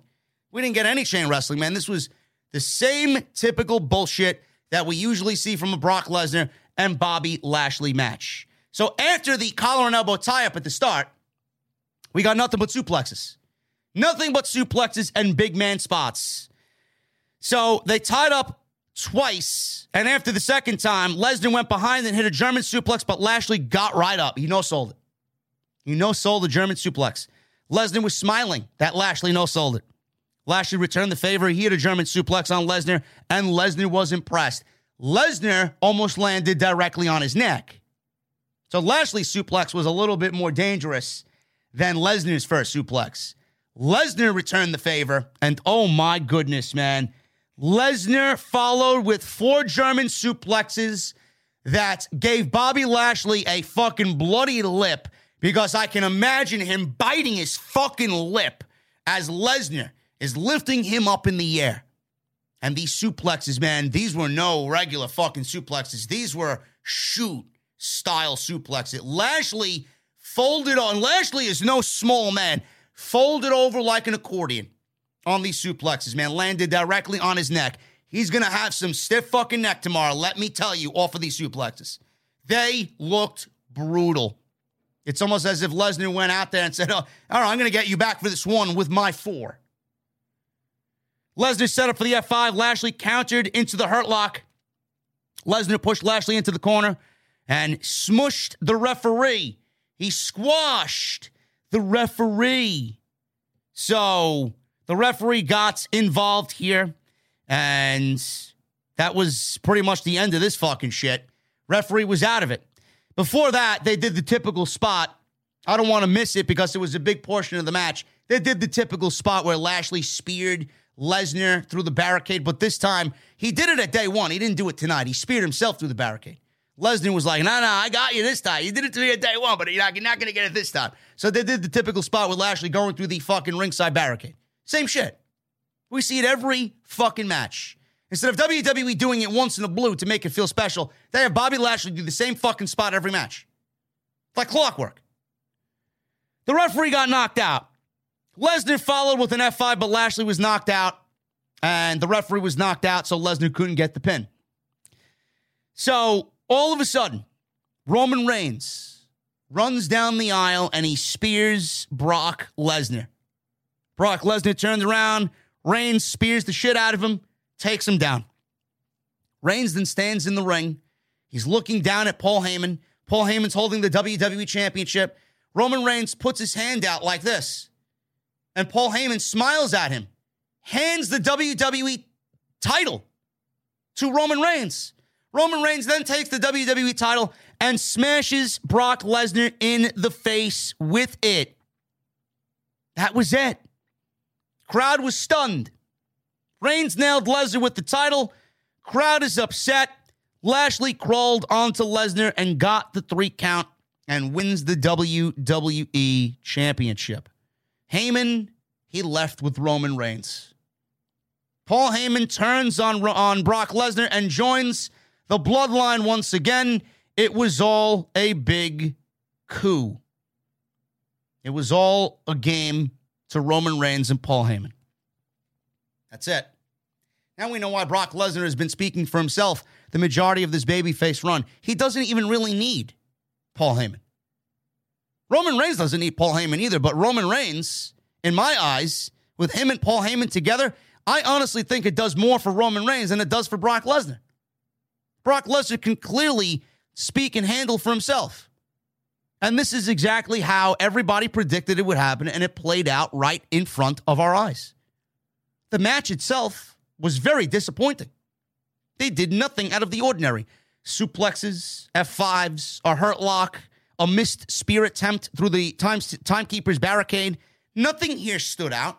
If you saw one Brock Lesnar match, this was the same as all of them. If you saw the same Bobby Lashley match that you saw six weeks ago, this was that. Whoever produced this match and put this match together, and I'm sure Paul Heyman and Brock Lesnar had something to do with it, I was greatly disappointed.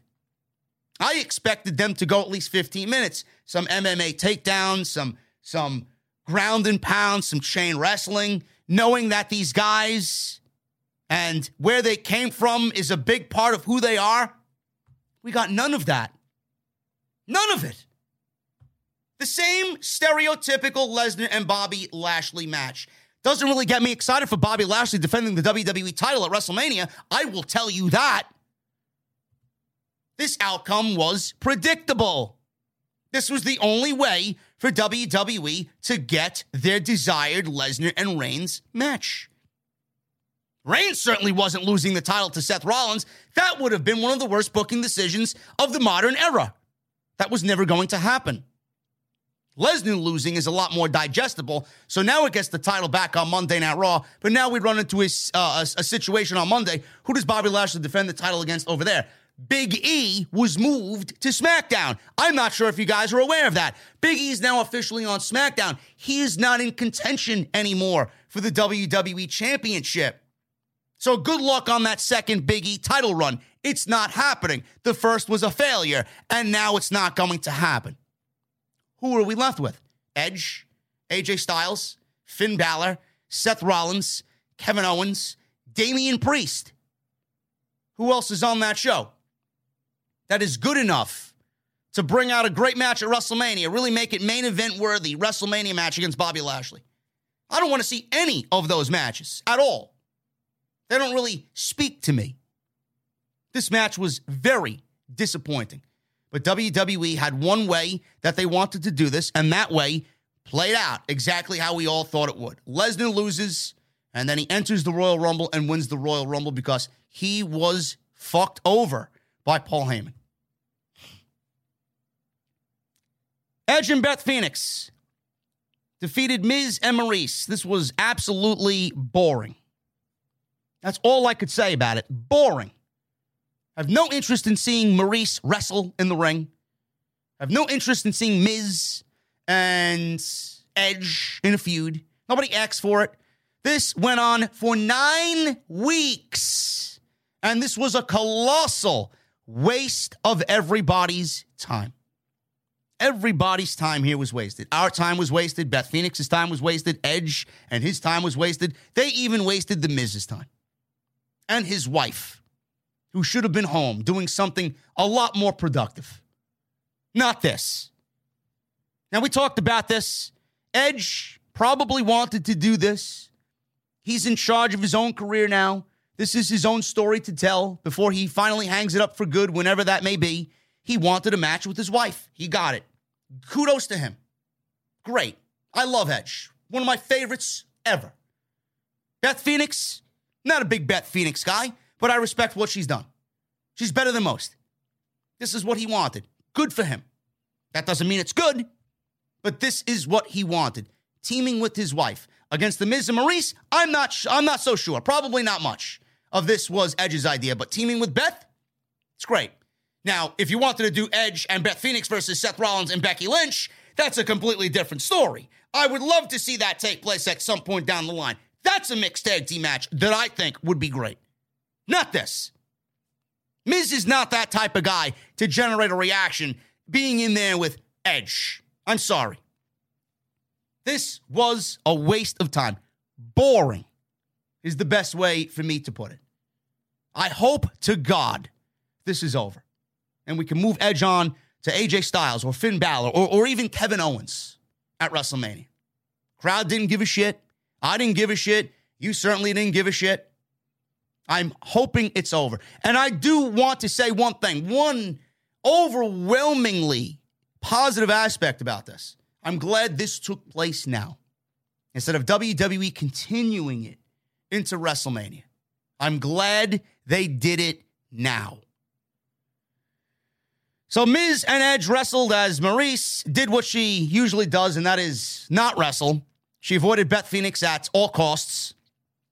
Miz realized Phoenix was behind him at one point, wasn't concerned until Beth Phoenix started going away at him with some right hands. Phoenix hammered away at Miz until Maryse took her fist and clocked Phoenix from behind with her purse. So the loaded purse in the right hand took out Beth Phoenix. Maryse then applied a camel clutch, but Beth Phoenix fought her off and they knocked each other down with double clotheslines. So they tagged each of their partners, both of their husbands are in the ring. Edge came in, hot babyface offense against The Miz. Phoenix tossed Maryse from the ring before giving Miz a power bomb. Edge followed with a flying elbow off the top rope for a two count. Maryse drove Phoenix into the steps. Edge gave Miz a flapjack. Maryse helped Miz avoid a spear. And Maryse used a Hurricanrana on Edge as Miz distracted the referee. Maryse gave Phoenix a DDT as Miz gave Edge a skull crushing finale for a near fall. And Miz and Maryse tried teaming up to finish them off, but Phoenix gave Maryse a spear before Edge and Phoenix both speared Miz. The end came when they both delivered double glam slams, and Edge pinned Miz to win the match. So double glam slams, Edge pins Miz. I hope it is over. The whole double glam slam spot just reeks of Adam Copeland wanting just simply to do this with his wife. Good for him. Let's move him on to something a little bit more WrestleMania esque. You guys know what I want. I know you guys want it. Edge, Balor, Edge, Styles, or Edge, Owens. I'd even take Edge and Rollins again, to be honest with you. I don't know what they do following the great feud that they had, but I'd even take that. Anybody but The Miz. Anybody but The Miz. The men's Royal Rumble, man. We're almost, we're almost finished here. The men's Royal Rumble. Disappointing.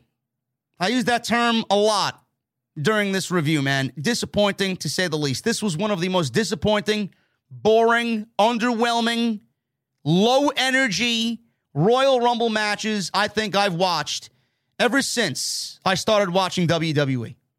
A complete and utter disaster.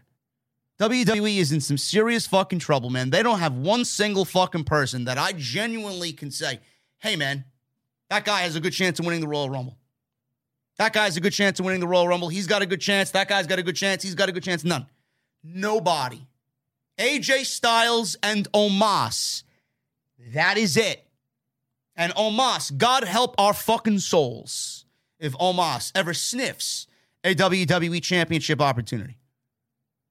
You know, back in the day, man, WWE used to line these Royal Rumbles up with former champions, man, and you knew they were fucking solid choices. Any one of them could win it. Just, take the 1992 Royal Rumble, for example, man. Take the 1992 Royal Rumble, for example. Hulk Hogan, The Undertaker, Ric Flair, Sid Justice, Macho Man Randy Savage. All these different fucking big named guys in the Royal Rumble, man. Any one of them had a chance to win it. Any one of them. The Royal Rumble, and especially with the way current WWE TV is booked, it's everybody just feels the same, man. Everybody feels watered down. Nobody feels like a legit superstar. They don't. And when I look at the field of men in this match, Otis and Gable and fucking Montez Ford and and uh, Angelo Dawkins right? And you got Ziggler and Roode and Bad Bunny and, and fucking Johnny Knoxville and Sami Zayn, Rick Boog, Shinsuke Nakamura, Sheamus, Ridge. None of these guys are big enough on television for me to think, he's going to go to WrestleMania. WWE needs to start lining these guys up on TV week after week after week and making them seem like a big fucking deal. None of them seem like big fucking deals. And that's what honestly took away from this match. The fact that t- television has been absolutely fucking horrendous for 52 weeks leading up to this Royal Rumble, that's why this Royal Rumble has suffered the way that it has suffered. AJ Styles comes in at number one. If there's one guy that could stay all Rumble and go till the end, it's AJ Styles. I thought Austin Theory was going to come out at number one because he lost on Monday Night Raw, and I thought Vince McMahon was going to punish him by giving him the number one position. He did get a shit position, but it wasn't number one. Shinsuke Nakamura entered at number two. We got a throwback to their WrestleMania 34 match, which was a complete and utter disappointment in its own self. Nice little exchange here. Austin Theory came out at number three, the Ric Flair spot. Robert Roode entered at number four. Roode and Styles faced off, and they looked at each other and had a few words with each other, and the crowd started to chant TNA because of their TNA ties back in the day. Ridge Holland comes in at number five. Styles just out of nowhere eliminates Nakamura. Montez Ford enters at number six. Damien Styles, by the way, eliminated Bobby Roode. I don't want to forget that. After the TNA chant, Bobby Roode lasted about a minute, and that was it. Bobby Roode was eliminated by AJ Styles. Uh, then we got Ridge Holland coming in at number five. Styles then eliminates out of nowhere Shinsuke Nakamura. Montez Ford comes in at number six. Damian Priest comes in at number seven. Sami Zayn comes in at number eight. So the Rumble's starting to fill up. Nothing tremendous happened here. There was wasn't really anything all that special. So we're just pumping out guys one after another. Johnny Knoxville comes in at number nine. He got the biggest reaction out of everybody in the Royal Rumble up until this point. Johnny fucking Knoxville comes in at number nine, gets a massive reaction. He was wearing this ridiculous fucking outfit, which was pretty much making fun of being a pro wrestler. He was wearing this fake crown on his head. He was wearing some Superman cape to the ring. He took down Sami Zayn with a tackle and he was ground and pounding Sami Zayn. Styles and Knoxville had a little stare down, and Knoxville threw some punches at AJ Styles because AJ Styles welcomed him. AJ completely cleaned this guy with a fucking right hand and knocked him out. Cleaned his clock. Awesome. So Styles knocked Knoxville down. Montez Ford goes up to the top rope with a fucking frog splash that was as high as any time I've ever seen Montez Ford leap in air. On, but it's almost as if he's getting higher every fucking time he does it. So with the frog splash on Johnny Knoxville, he landed the frog splash. Holland then puts Knoxville on the apron, and Sami Zayn eliminated Johnny Knoxville. Actually, stole the elimination away from Ridge Holland. Styles then eliminated Sami Zayn. And Sami Zayn complained, this is unfair, yada, yada, yada. He had his back turned. He was celebrating because he got the job done against Knoxville. And then he eliminated himself basically because he turned his back on the rest of the Royal Rumble combatants. Angelo Hawkins comes in. Michael Cole says Angelo Hawkins comes into the match at number 10. Dawkins comes into the match at number 10. Omos comes in at number 11. Omos quickly eliminated both Street Profits. Ricochet entered at number 12. Everybody was thinking that Montez Ford was going to have a showcase match. WWE doesn't give a shit about the Street Profits. Give me a break. So Omos eliminated both Street Profits. Ricochet entered at number 12. He tried foolishly to go after Omos, and Omos absolutely destroyed him. Chad Gable comes in at number 13. Gable then tries to get everybody together and rounds everybody up with his game plan to take down Omos. He's telling Damian Priest he should go first because he's the biggest guy in the ring compared to Omos. Damian Priest is telling him to shut the fuck up. I'm not listening to you, but he ended up listening to him anyway. So he goes after Omos, Priest, and he puts Priest down. Omos dumped Priest over the top rope like he was fucking yesterday's garbage. The United States champion was treated like a toddler in the Royal Rumble by Omos. Everybody teamed up to eliminate Omos as Dominic entered at number 14. Styles then runs the ropes and helped eliminate Omos with that final big push over the top rope. It, it was a gang bang warfare on Omos. So, what that means is everybody eliminated and helped eliminate Omos and got the big man out. He didn't last long at all. Nightmare is not a nightmare. The nightmare situation of Omos winning the Royal Rumble, man. Goodbye. Now we'll see if he enters the Elimination Chamber. So, with Styles eliminating Omos, Baron Corbin entered at number 15, or Happy Corbin. He eliminated Ricochet. Dolph Ziggler came in at number 16. Ziggler, they gave this fun fact Ziggler has the second most Rumble appearances in WWE history outside of Kane. So that's pretty cool. So Ziggler's out there. He comes in at number 16. Corbin eliminated Dominic. Styles eliminated Theory. Sheamus comes in at number 17. Holland got eliminated right as Sheamus was about to enter the ring. I I guess it was uh, by Styles. I didn't really see what was going on there. I think AJ Styles eliminated uh, Mr. Ridge Holland. Matt Riddle was uh, actually no, I'm skipping ahead now. Um, Sheamus number 17, and then Rick Boogs comes in at number 18. He did a Olympic like slam on Chad Gable, dumped him out of the ring. Madcap Moss came in at number 19. Corbin gave Styles a choke slam backbreaker. Moss then eliminated AJ Styles. Madcap Moss eliminated AJ Styles from the Royal Rumble. I wonder who produced this one. Everybody was fucking pissed off, and rightfully so. Matt Riddle came in at number 20. Riddle gave Moss a German suplex. He was taken down by Corbin because these two guys are a tag team, supposedly, and they're working together here. So they are beating up on Riddle.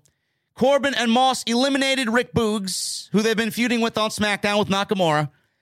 Drew McIntyre comes in at number 21, man. I'm genuinely surprised to see Drew McIntyre in the Royal Rumble. He showed up there. He's got the neck issues, the neck injury. Uh, he was taken out at day one. He was out most of the month of January, and then he comes back tonight as a surprise. I didn't think we were going to see him. I thought it was a lot serious than what WWE was telling us, and there he is in the Royal Rumble. So good to see Drew McIntyre. SmackDown can absolutely use him.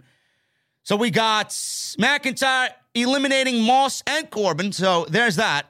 McIntyre left the ring without eliminating himself to go beat up on them on the outside. He used the steel steps and really wanted to get some uh, insult to injury for what they did to him at day one. Kevin Owens enters at number 22. Owens and McIntyre go right after each other, and Owens gave him a pop up power bomb. Rey Mysterio entered at number 23. Mysterio ran in. He was uh, in there for a little bit until Owens stopped him, and his offense gave him a stunner for his troubles. Kofi Kingston entered at number 24, and this was the dumbest spot of the entire fucking night. And this is what WWE gets for wanting to push the envelope and do something crazy with Kofi Kingston. I'm surprised it took him this long for something to go fucking wrong. Kofi Kingston enters at number 24. Owens is in the ring there. Uh, Kofi goes to the top, right? So Kofi Kingston's up top. Kevin Owens sees this as an opportunity to take advantage and maybe eliminate Kofi Kingston. He pushes Kofi Kingston off the top rope to the outside and he flies towards the crowd and he flies towards the barricade. He tried to hang on to the barricade and do one of his death defying stunts to save himself from elimination. But when he was flying in midair and came down on the barricade, the momentum of him flying off the top rope towards the barricade actually did not work in his favor as both of his feet hit the floor. So the referee saw this. Kofi knew it. The referee knew it. The referee got in Kofi's ears like, I don't know how to save you here, bro. Your feet hit the floor. WWE really fucked up on the camera angle. They should have really did something along the lines for the people watching at home so they didn't have to see Kofi's feet hit the floor. Maybe they could have salvaged it but then they have to get away with the fucking people in attendance knowing that his feet hit the floor in the front row. This was a colossal fucking fail. And not only that, the momentum of Kofi Kingston coming off the top rope, man, the way he hit, at the speed he hit on the barricade, could have broke a fucking rib. Could have knocked the wind out of him. Fucking stupid. We already have Xavier Woods out. Do you want to see Kofi Kingston out as well? You just move Big E back to SmackDown to get the New Day back together. WWE would have wiped that all away in one single fucking stunt. Like I said, I'm surprised it took them this long for something to go wrong. Kofi was eliminated. Who knows else? Who knows what else he was going to have planned in the Royal Rumble?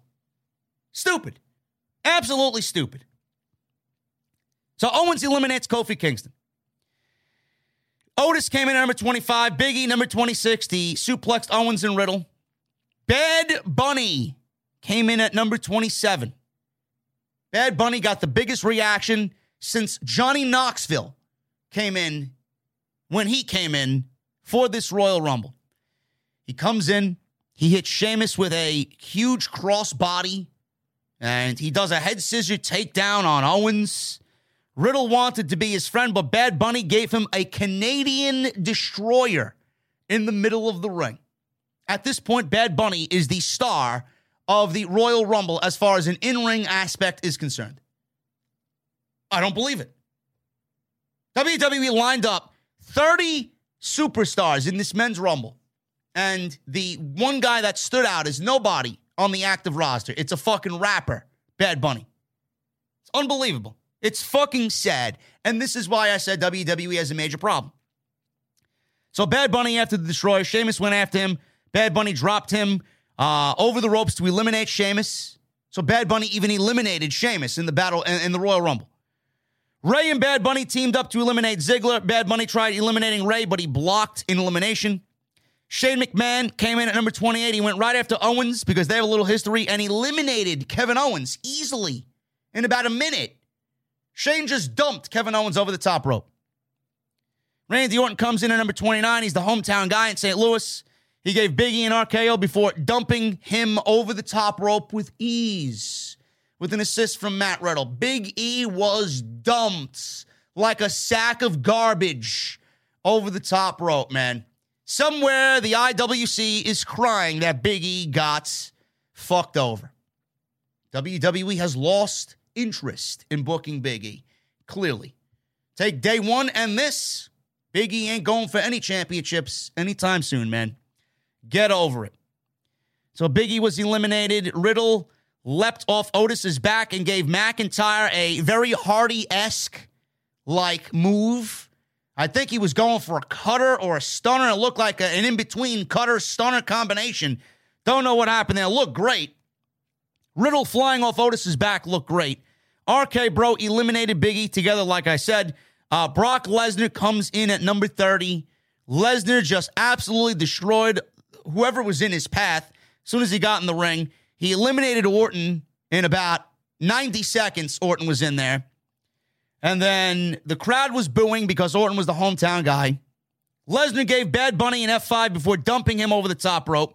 Lesnar also threw Riddle around for a little bit, eliminated Riddle and Shane McMahon. And the final two were Lesnar and McIntyre. These two didn't have that long of an exchange at all. They had a couple of words with each other. McIntyre was quoted saying, This is a lot different than where we were last time when we were in the ring. He said something along the lines of, There are a lot more people here now than there was then, and I'm going to have the same result as I had then. He did not. Lesnar tossed McIntyre out of the ring after evading a Claymore kick. He got headbutted. McIntyre went for the Claymore. Lesnar sidestepped him put him in an F5 position, and dumped him over the top rope with an F5. Brock Lesnar wins the Royal Rumble. Fans did not like this at all. The fans booed Brock Lesnar after him having such a huge baby face run. They booed the shit out of him at the end of the Royal Rumble.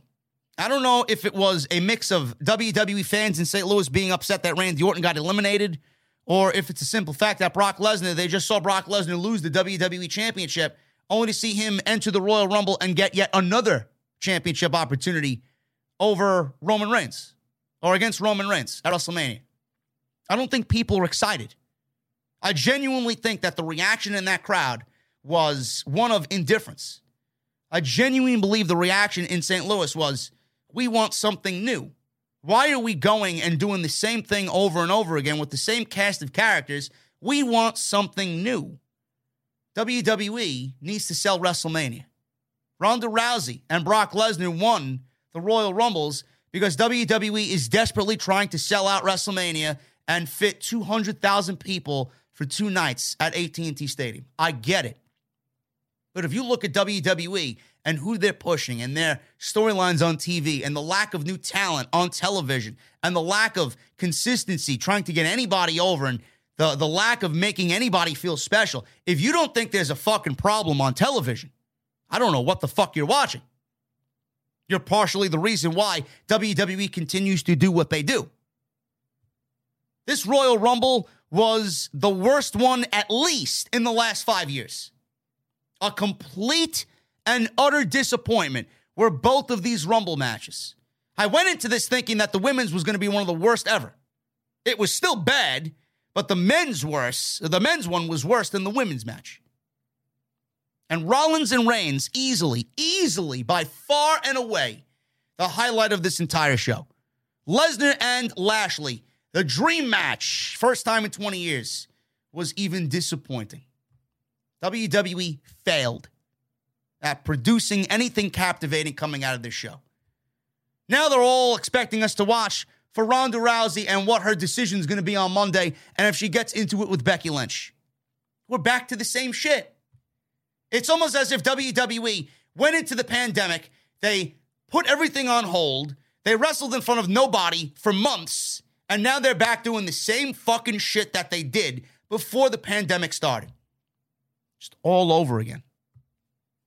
People are going to get sick and tired of it, man. There's a reason why people aren't watching this shit anymore. WWE needs to own up to that fact and look at themselves in the mirror and wonder why. Take a look at this show. Everything you need to know is exactly what happened here tonight. Why isn't anybody watching? Why isn't anybody caring? Because nobody is being built up and it's the same cast of characters every single fucking week. Thank you guys very much, man, for spending your Saturday night, early Sunday morning with me. It is 2:43 Eastern Time in the morning, and I still have 4,800 people in the OTS venue, man. You guys are fucking savages. We are going to go over the super chats, man. I want to thank you guys very much for sticking with me here, man. We're going to go over your super chats. I'm going to read everything that you guys have sent me tonight, what you think of the of the show, what you think of the Royal Rumble, how you feeling tonight, what you're drinking, etc., etc. If you guys want to hang out, I'd love to have you, man. This is uh you know, the super chats is some good shit, man. We get some decent questions and we get some fun times happening in the super chat section, man. So if you guys want to stick around, stick around. I'd be happy to have you. Go grab another cold beverage. And if not, I'll see you guys back live for Monday Night Raw. Should be a big night with Ronda and Becky Lynch. Continue to hit that thumbs up, man. We got 2347 as far as the likes are concerned. Make sure you guys continue to hit that thumbs up. Can we get 2,500 in the chat? If you guys have not hit the thumbs up, man, hit that thumbs up. Hit that subscribe button down below. Turn on the bell for notifications. Make sure you guys go check out all the other videos that you might have missed on the channel. Continue to join the channel, become a member, become a VIP right here on the podcast. You guys get those custom emotes and badges for your VIP status, man. Show off your VIP status. You guys get those beautiful custom off the script emotes you could you could use in the live stream chat. You could use them in the comment section. It's a great deal, man.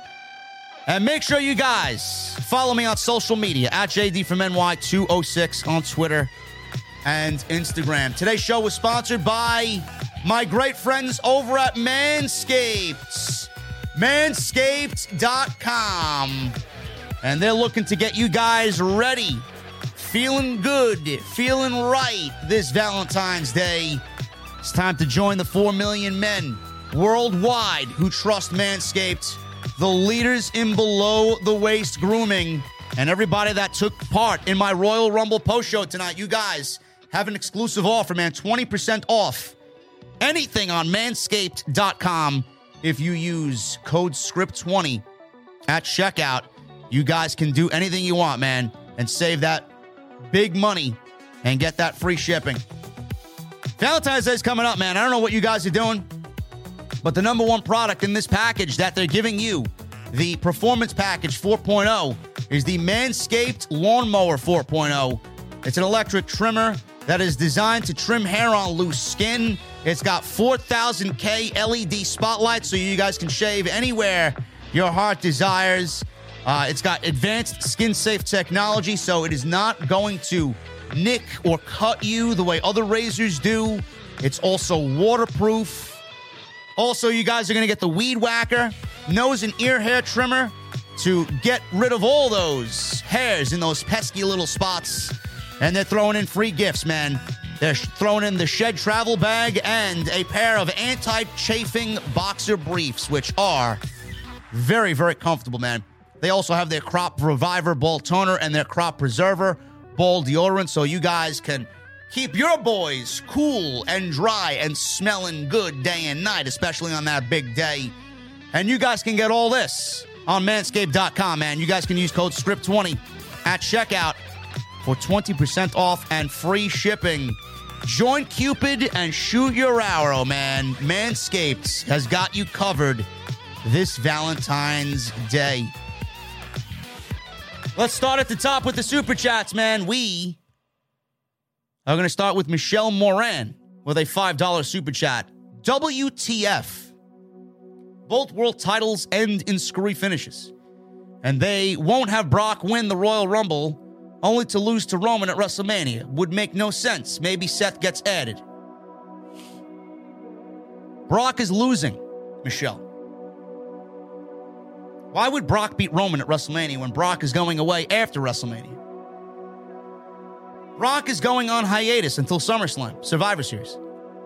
He's given more than his fair share during this WrestleMania season. Roman is going to be the Universal Champion for the next 365 days. I think everybody needs to get used to it. Peter Note, Dana White and MMA should be proud tonight. Not a bad show, just very dull. I didn't even realize that UFC had a show tonight. I'm not an MMA guy, man. I don't follow UFC. This is my bread and butter here. Clearly, we had 5,400 people in the venue tonight. P Mac with a $2 super chat. Sasha doing the splits. Best part of the night. Cheers to that, P Mac. Cheers to that, brother.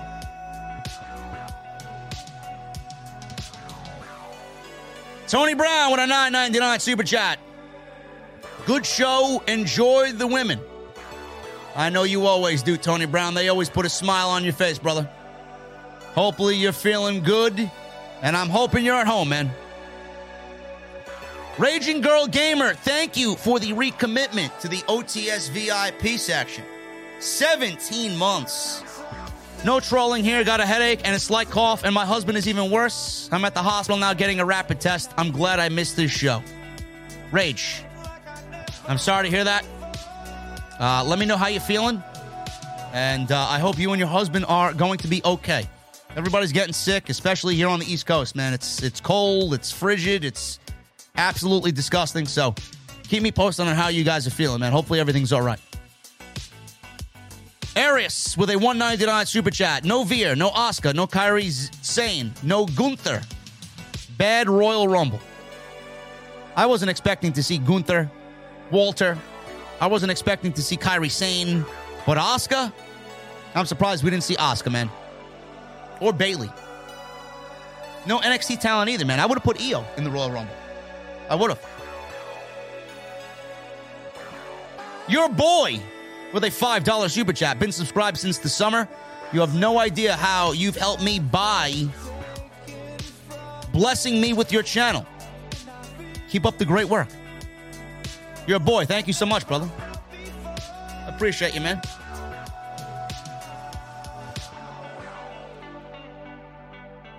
MGM Bowling with a 9.99 super chat. It is officially my birthday. Rumble was disappointing as I expected. So glad I can start off my birthday in the venue. Blue Moon with an orange for me because Jesse ruined the lemons. Bro, I think Jesse's asleep, man.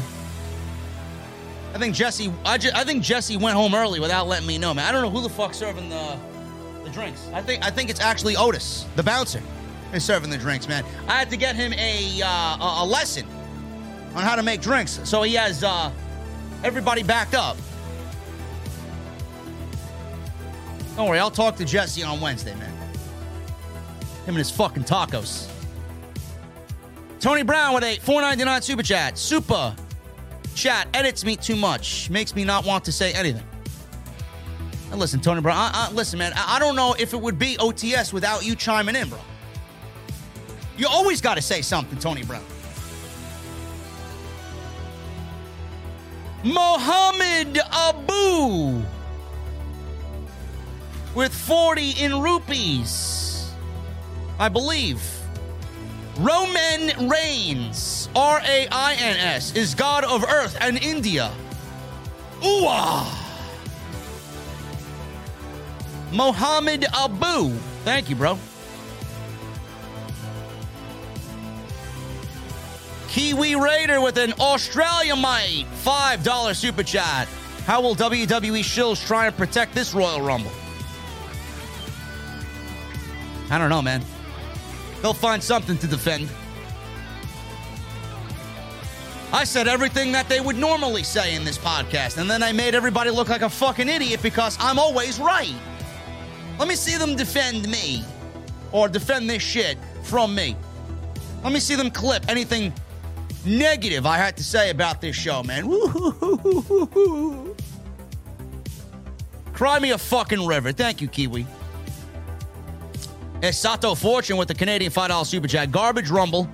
No feud building. Biggie is beyond buried. Randy lasted five minutes at home. And they can and can they please stop interrupting someone being eliminated? I agree. I agree, man. That men's match was terrible. Joshua Simo with a 499 super chat. JD, you called it with the women's rumble. Only thing that made it worse was that Flair was the runner up. Build new stars, WWE. What the fuck? Mr. Premium 2002 with a $50 bomb. Thank you, brother. I don't normally go back and forth with social media geeks, but this one guy was triggered because I predicted that Heyman would realign with Roman Reigns. He said that it wasn't possible because Reigns was going to Hollywood soon. I love it. Mr. Premium, you will slowly but surely find out that people on social media who are in the IWC, the majority of them are a bunch of fucking idiots. All the smart ones, they're here. They watched me speak truth and they watched the podcast tonight. That's all you need. Marcus Gunn with a $5 super chat. Well, there you have it, JD. Another disappointed Royal Rumble. You called everything, man. I hope and pray we don't get Bobby versus Omos. No, we don't want Omos. We do not want Omos, man. Nathan Hex, Hexum, and Dan Trower, 2507, become new members in the venue. Gentlemen, what are you drinking tonight at this late hour? Round is on me. Eric Newton with a $5 super chat. Shows like this remind me why I stopped watching pro wrestling until AEW came along. I'll take an apple whiskey and I feel dumber for watching this pay per view. Apple whiskey sounds good, bro.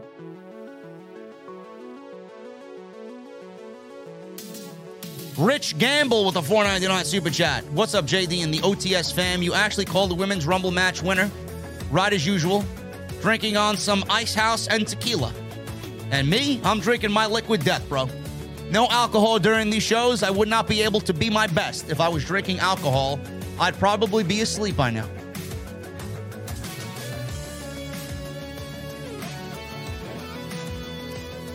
PMAC with a $2 super chat.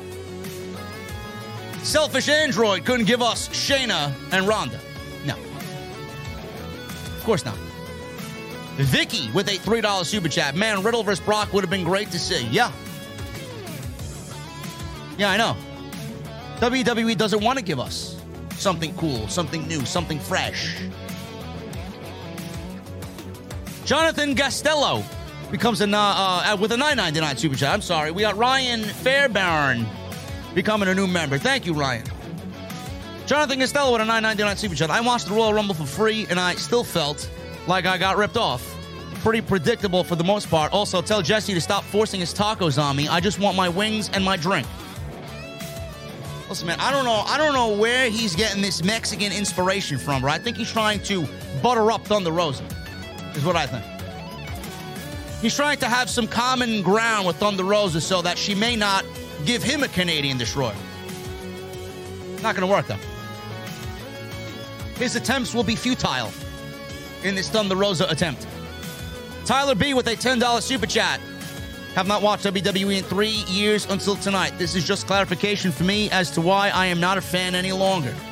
AJ Styles getting tossed by Madcap is disrespectful. Love you, JD. OTS for life.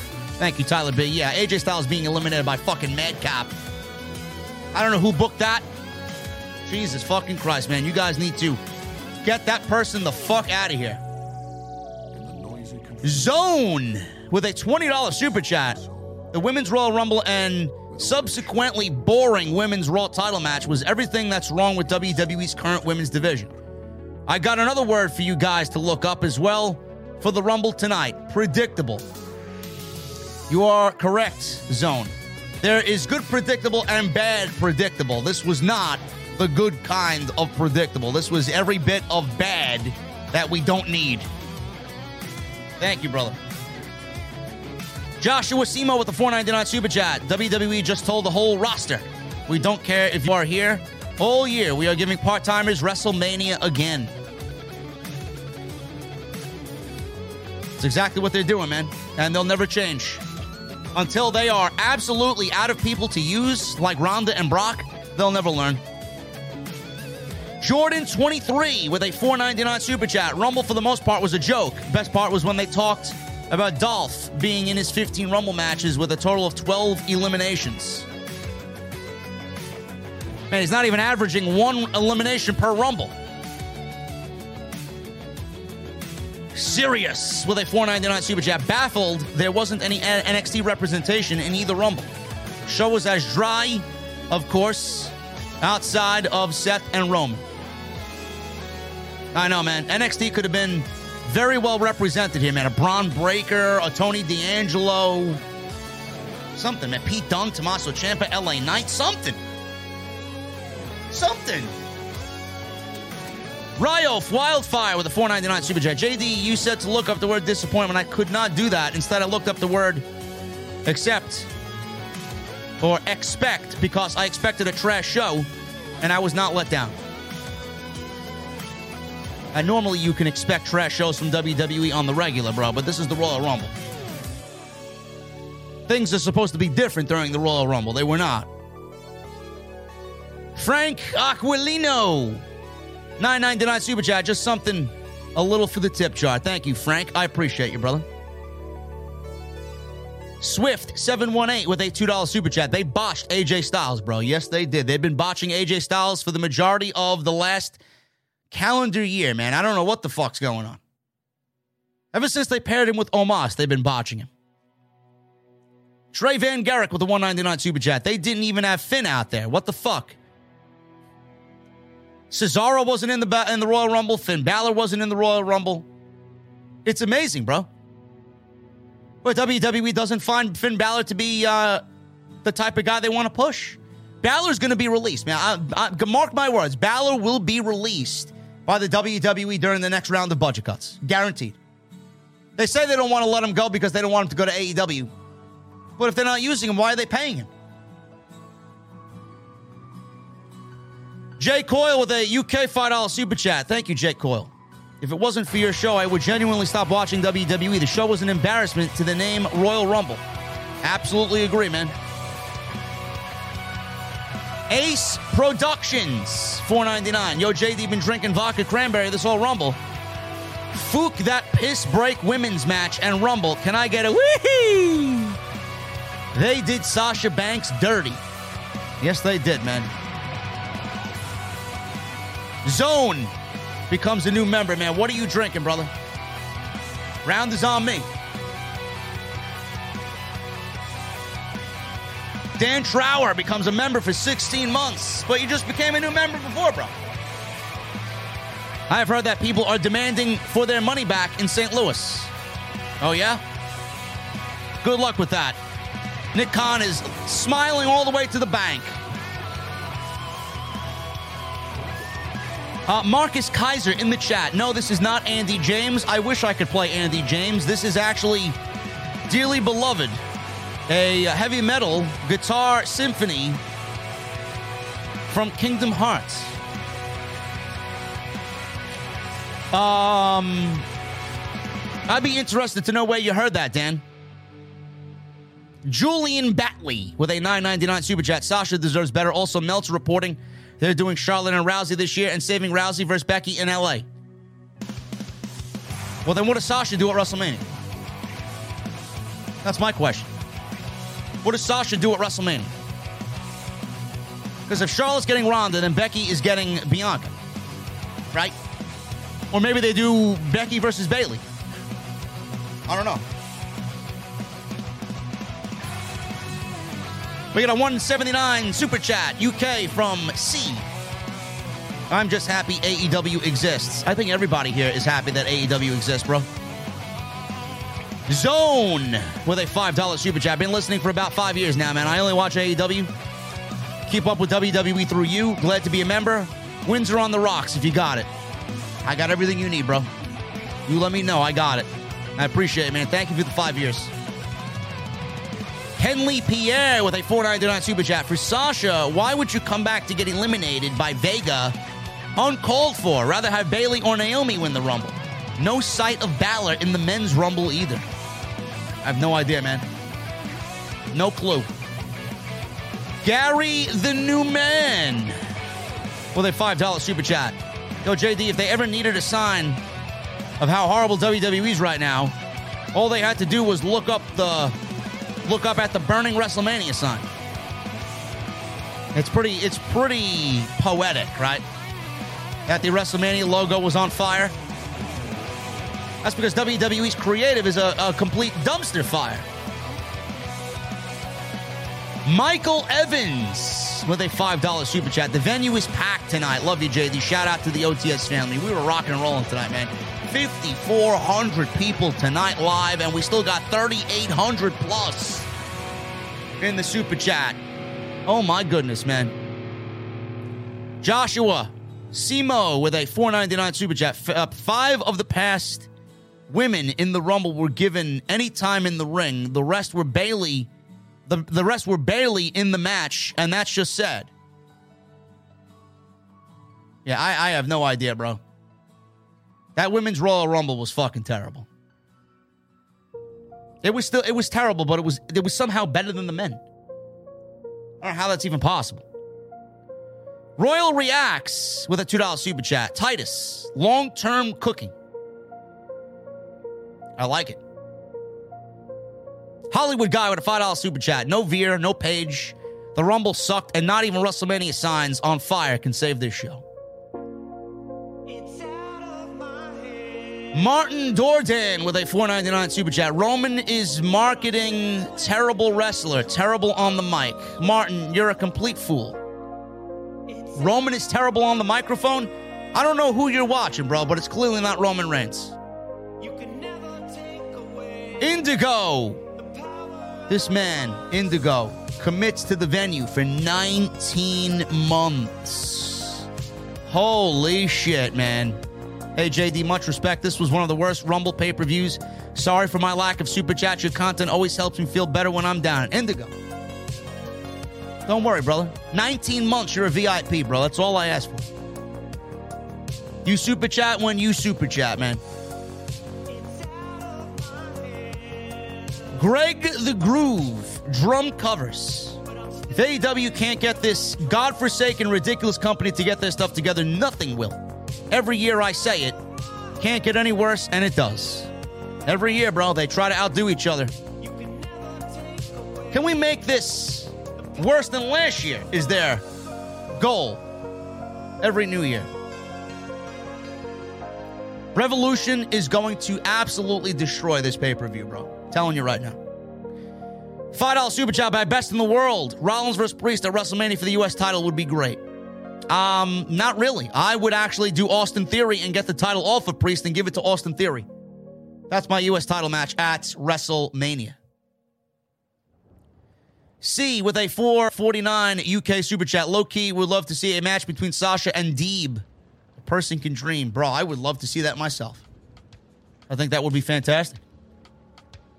Darkstar 50 with a new membership to the venue. Thank you, Darkstar. What are you drinking tonight, man?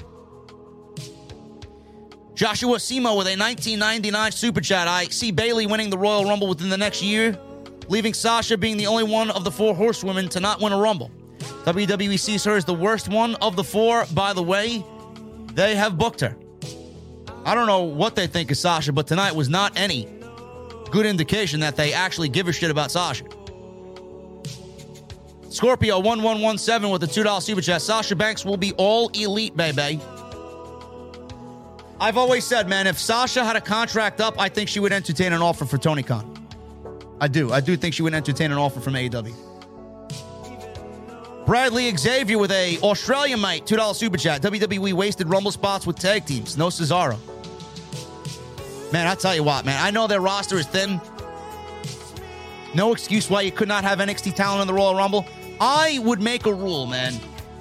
No tag team wrestlers would be in the Royal Rumble. None. You're a tag team. If you want to be in the Royal Rumble, you should be a solo, individual, singles wrestler. So if Montez Ford wants to be in the Royal Rumble, then he can't be in the Street Profits. Those are wasted spots. Chad Gable, Otis, Dolph Ziggler, Bobby Roode, the Street Profits, wasted spots. Greg Jasso with the $5 super chat. This used to be my favorite pay per view, but honestly, it's more of a comedy show. JD, keep up the good work, brother. OTS fam, have a good night. Thank you, Greg. The Royal Rumble is not the same as we remember, man. It's not. Hoodlum666 with the 499 super chat. What's up, JD? Clearly, we didn't get Paige. You think that we ever will? Yes, I do. Her contract's up in June. You think WWE wants her to go to AEW knowing that she's cleared? She'll show up when she shows up, when WWE needs her to show up. Maybe for WrestleMania. Maybe that's what they do with Sasha. If we get Charlotte versus Ronda and Becky versus Bianca, maybe we get Charlotte versus, maybe we get Sasha versus Paige. Maybe we get Sasha versus Lita or Sasha, Sasha versus Trish. One or the other. Who knows? Who knows, man? Justin Senger with a $10 super chat. I was at the show and the show was a complete disappointment. I'm not sure if it came across on TV, but we were all chanting for them to turn off the lights. They had a light blinding everyone.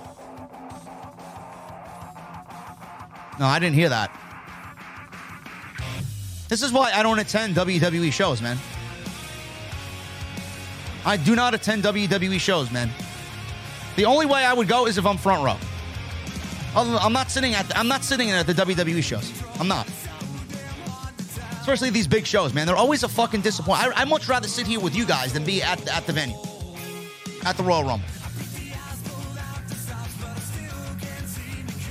Darren Cope with an Australian $100 super chat. He leaves no message. This guy just uh, said, JD had a great fucking show. I'm going to give him $100. Thank you for your time, man. I love you. Darren, Thank you for your generosity, man. That's a lot of fucking money.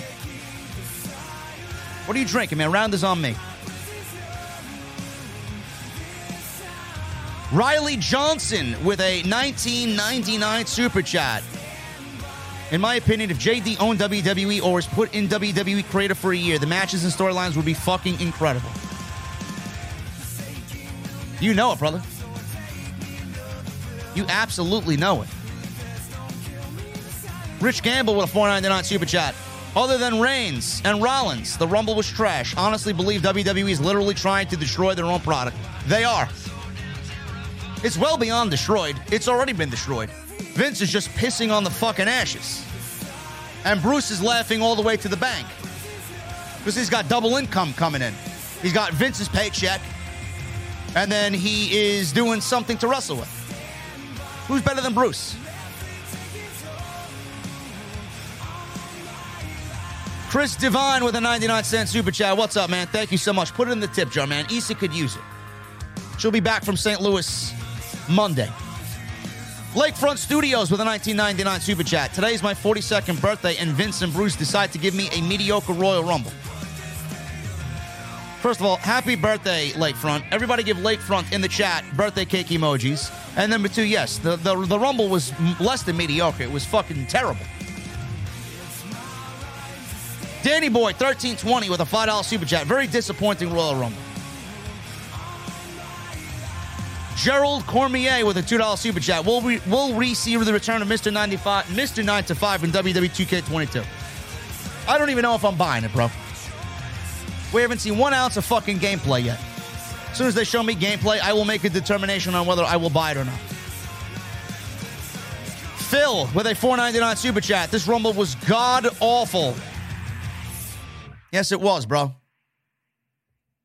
It was absolutely god awful. Bad endings all around. As soon as Brock lost the title, I knew he was winning the Rumble. The road to WrestleMania is on. Trevor Spinelli with a 999 super chat. Absolutely disappointing show tonight. Came home from college to watch with my wrestling friend dealing with a concussion. The show did not help. The Rollins entrance popped me, though. See you soon. Thank you, Trevor. Appreciate you, bro.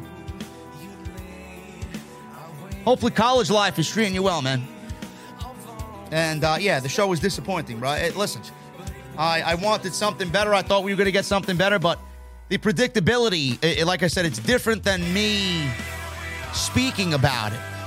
The fact that we legitimately saw it all unfold, it's like, Jesus fucking Christ, man, what a lame creative. It really is terrible. The Wild Demon with a membership for two months. Thank you, bro. Thank you for the commitment to the venue. Keep up the good work. You're always right and always have some great ideas. Been a supporter since 2017. I appreciate you, brother. Phil with another 999 super chat. The fact that everyone got so hyped for the Rumble, having a forbidden door, was just kidding themselves. WWE doesn't like playing well with others, and people got played. Yeah.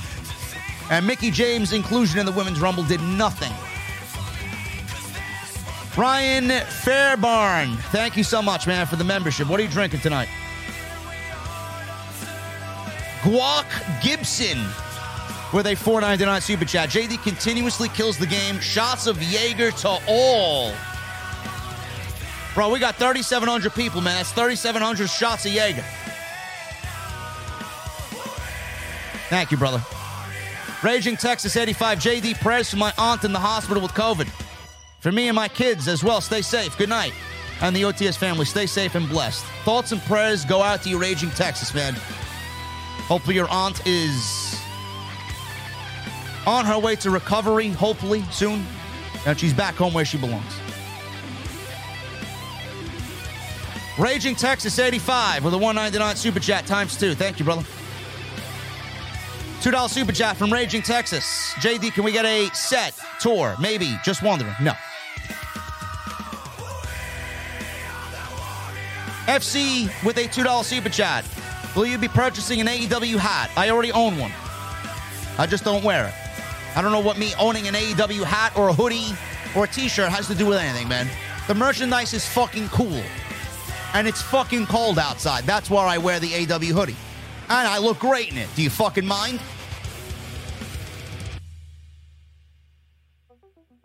Dom Tinney with a 199 super chat. Any update on meet and greet in AC, bro? Yeah. I'll be announcing that this week.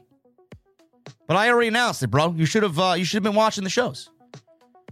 February 9th, 2 p.m., the Atlantic City Beer Hall, Tennessee Avenue Beer Hall on Tennessee Avenue in Atlantic City, New Jersey. February 9th. I will let you guys know on Twitter. J499 Super Chat. I was catering the other day and Dana Brooke burned the macaroni and cheese again. It's funny. That's what I had for dinner tonight macaroni and cheese. With some homemade poutine. Oh. And the cheese I used on the poutine, man, was Mad Elf. Mad Elf beer cheese. Oh, my goodness. XZRGX with a 199 super chat. Finally caught you live. Let's go. I don't know where the fuck you been, man. Don't tell you. Don't tell me you've been watching Sab. I may have to dump you. ECW Hardcore with a $10 super chat. So what did I miss? I went to the bar and drank instead of watching the Royal Rumble. AEW for life. Uh, you missed nothing, really, ECW. You missed nothing, bro. Honestly, you missed a hugely disappointing show. Brandon James Shea with the $2 super chat. I like Roman Reigns. He's the best. He's pretty good. Darkstar 50 with a $2 super chat. I'm drinking wine, bro. I love me. I love me some wine, man. I love me some Sauvignon Blanc. Semi dry. Sean Lafferty with a five month membership, bro. No more of these people pointing at the mania sign. Hope it keeps catching fire. I'll be pointing at Wednesday. Can't wait for Punk MJF. Going to be great, man. Can't wait. Guac Gibson with a 99 cent super chat. Put it in the tip jar, bro. I don't need it. Issa could use it, man. She's be on her way back from St. Louis, man. She'll buy, she'll buy herself some uh, some new winter gear, man. It's fucking freezing here. Andrew Cosgriff with an Australian $5 super chat. It's a shame that Sasha is such a WWE homer. If anyone belongs on AEW, it's her. Give her time, man. Like I said, I think she entertains an offer. And Justin Senger with a $10 super chat. I was born with hemophilia. And I am the only person in the world who has hemophilia and Annie Rita. I'm a huge fan, and you have done so much for me because I'm depressed most days, and you help me so much. Justin, take a ride with me, bro. Take a ride with me, bro. We're about to get out of here. Justin, don't worry, man. I appreciate you, and I am here when you're depressed on those days, man. I got you, bro. The OTS family's got you, man. We're always here to make you feel right. Guys, I've been live for three hours and six minutes, three hours and seven minutes. This was the largest crowd I did on Off the Script since. Shit, I don't even know when. WrestleMania? What a what a what a turnout, man. What a turnout, man. You guys absolutely killed us. And I thank you for the super chats. Thank you for the memberships. Thank you for the recommitments. Thank you for the likes. We hit 2,500. Thank you for the new subscribers. Thank you for following me on Twitter, man. I'll be back live on Monday. But even the best need their sleep, man. I'm going to bed. I'll be home in a little bit, man. Mustang is hitting the highway, but I need two things from you guys right now, man. I need those guitar emojis in the chat. I need those Mustang emojis in the chat. And that guitar solo, man, I need it on max. Thank you so much for everything, guys. You killed it tonight. And I'll see you live on Monday for a brand new week of content right here on Off the Script. I'll see you guys later.